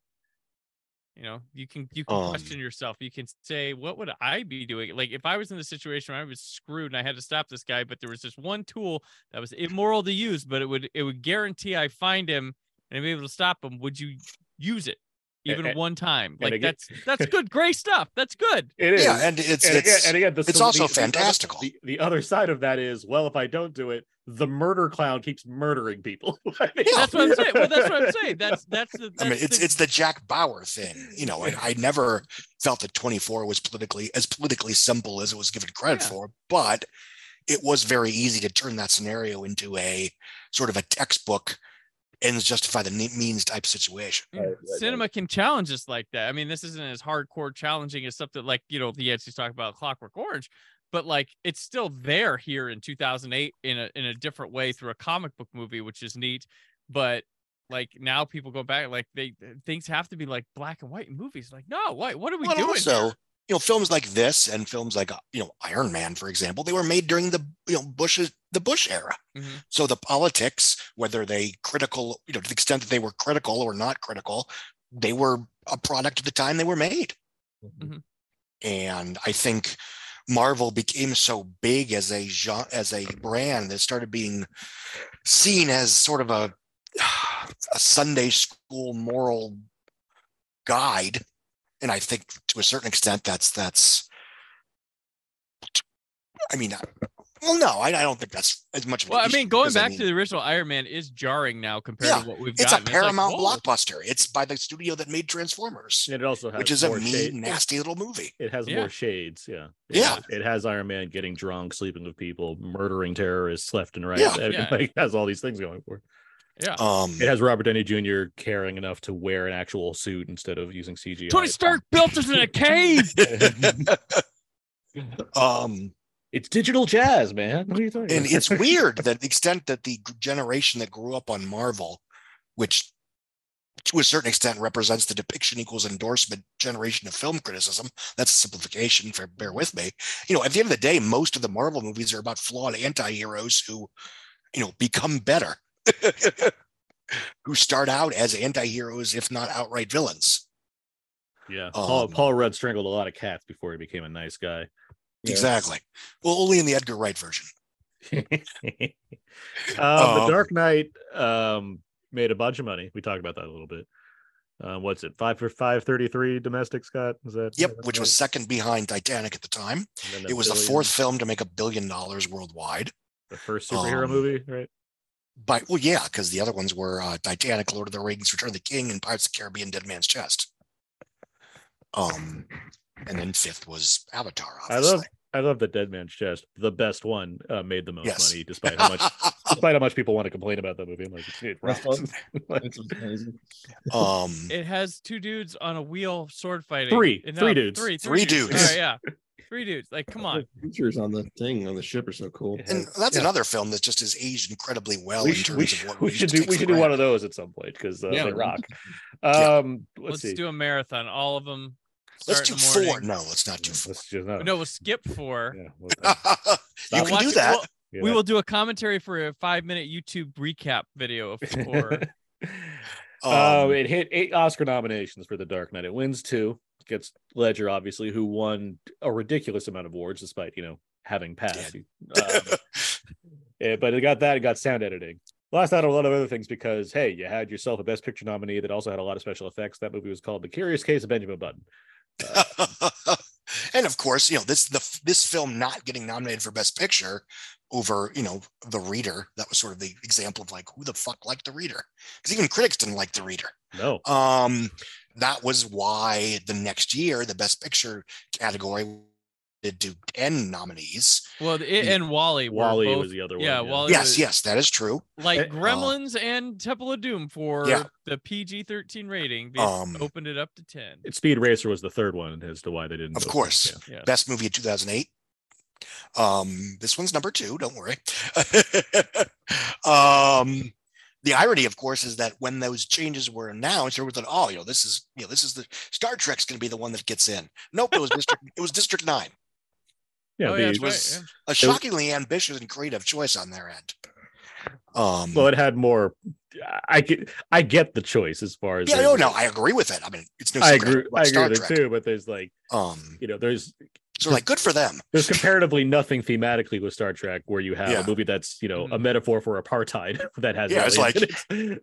you know, Star Trek, this optimistic, idealistic movie from the Obama era. Oh, we just blew up an entire planet. it's it's never stopped being amusing to me that the film about apartheid um, directly uh, did worse uh, than the Alien movie that's indirectly about apartheid. With Well, I mean, look at all the Invictus coming out like a couple weeks movies that did a hell of a lot worse than you know Avatar, The Dark Knight, uh, Pirates of the Caribbean, Dead Man's Chest.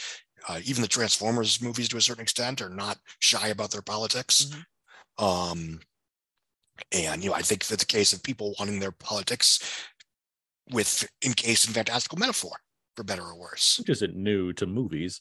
No, not at all. Um, Um, the last thing I wanted to mention, because I think Yancy will find this interesting, Nolan screened several movies for production as they were kind of getting rolling on things. They had Heat, Cat People, Citizen Kane, King Kong, Batman Begins, Black Sunday, A Clockwork Orange, and Stalag 17. Interesting. Oh, Black Sunday. Just watched Black Sunday. Good, very good movie. Frankenheimer's movie. Um, Batman Begins. You said. Yeah, you heard of it. Yeah, Have you seen that? Have you seen that one? they wanted to make sure everybody was caught up. Right. like Christian Bale is like, ah, he never did watch this one. So Batman. Begins. he- Batman Begins. He screened uh, Blade Runner. Right. That was. Yeah. Yeah. That was one. among he other things that was yeah in there. Um, we've reached the end of Dark Knight. Um, we've The talked fucking rocks. we've talked a lot about it. Uh, I'm glad Scott you're able to make it in for the the last chunk. Sorry here. about that. It's not your fault unless it is. Um, it was not. but certainly certainly happy to you know watch the movie, let alone you know hear everybody's opinions on what have you, and have this conversation. I thought it worked out pretty well. With all that said, that's gonna do it for this commentary. So where can people find everybody else online? Brandon, where can people find more of you? Uh, you can find me at Brandon4KUHD on the social medias. You can find my written stuff at whysoblu.com. And then, of course, there's the Brandon Peters Show podcast, uh, which is the brandonpetershow.com. Anywhere podcasts are found, YouTube channel. We are in the midst of the summer of 93 at 30 and about to head up onto the final month of that series. And it's been going great. Everybody here is on every episode of that. That's true. Very true. I did get some comment. uh, There's one the boy of the favorites was like I got an email about are these Yancy stories getting darker? Um, Who said that? I got a, a, a listener emailed me like the one this week led me to like are these gonna get wor- uh, like take a dark turn or something? It was about one where you like talked about this guy that didn't care for you much at a video store, moved somewhere and like died within a year or something. Oh. And then like they're like, "Are these?" Ta-? I'm like, "No, no, they are. They're gonna get very Tarantino focused for like uh, consecutive weeks for a bit." Well, And then, and, and then, uh, but it was it was hilarious. I'm like, so people are liking or enjoying that segment. So I was like, oh, "All that's right." good. I'm glad. I'm Uh, there's no. one of them glad to hear. well, as uh, as uh, Nurse Betty's Aaron Eckhart always said, night is always darkest just before the dawn. So Yes, and uh, also with Yancy, on this one, I no more this- dead cops. I, I liked Yancy's like I'm not so hot on this takes and stuff with the conversation. This uh, commentary makes it more interesting than just dudes slobbering over it. So it it opens us up to saying more things about why we like it and also different aspects that are eye opening and uh, appreciative to see from Yancy's point of view. So I I think this was a more interesting commentary with that factor and the fact it ditched Scott Mendelson for like an hour and a half. That they really liven things up. I mean, I, it's unfortunate that because we don't publish the video, but it's unfortunate that Jo- Yeah. you know Scott decked himself out in all that Joker makeup, so we didn't get to look. at that. right, I Yeah. know. It's like Scott, Yeah. no. All right. But anyway, you know that's that's cute to say, Brandon. But I was, you know, I was just fed up with Yancy. I wanted to boot him from the call multiple times. He's taught me from doing it, so Yeah. it's okay. Thank you, man. Uh, anything you want to plug? oh no, still working on bringing back the Milky Way Blues in, in in effect, but it'll come. Otherwise, you'll see me here. All right, Scott Mendelson.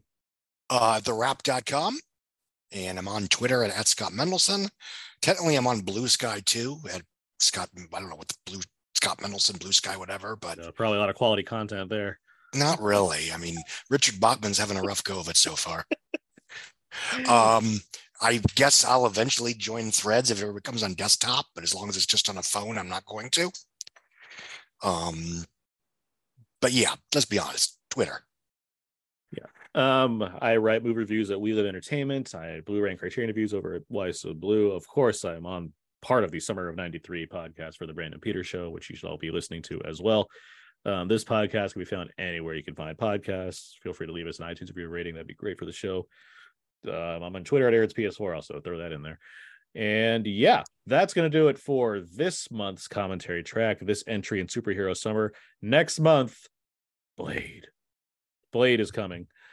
Um, so get ready. Blade don't walk alone, We're Blade Trinity, right? We're doing the good one. or Blade walks alone. I can't make jokes about Blade Trinity. it hurts too much, It's too soon. It's too much. Mm. I'm Having we'll- recently rewatched it, you are correct. Yeah, that's not one where I'm like, I wonder if I was wrong. I wasn't. I know you were I'm- not. I'm, you I'm- weren't. I'm very aware. Um, Bad. Um, no one wears their headphones like that. It doesn't make any sense to fight. And let alone you shouldn't fight wearing headphones. To be, it doesn't. It's the movie is terrible. Poor Kris Kristofferson. Anyway, that's going to do it for this month's commentary track. Like I said, we'll be back next month to talk all about Blade is worse than ever. We'll be talking. We'll be back to talk all about Blade, and of course, we'll have plenty of other episodes covering all the films of this summer. But that's going to do it for this commentary. Thank you, Brandon, Scott, and Yancy for joining me for this Dark Knight commentary track. Uh, you're very welcome.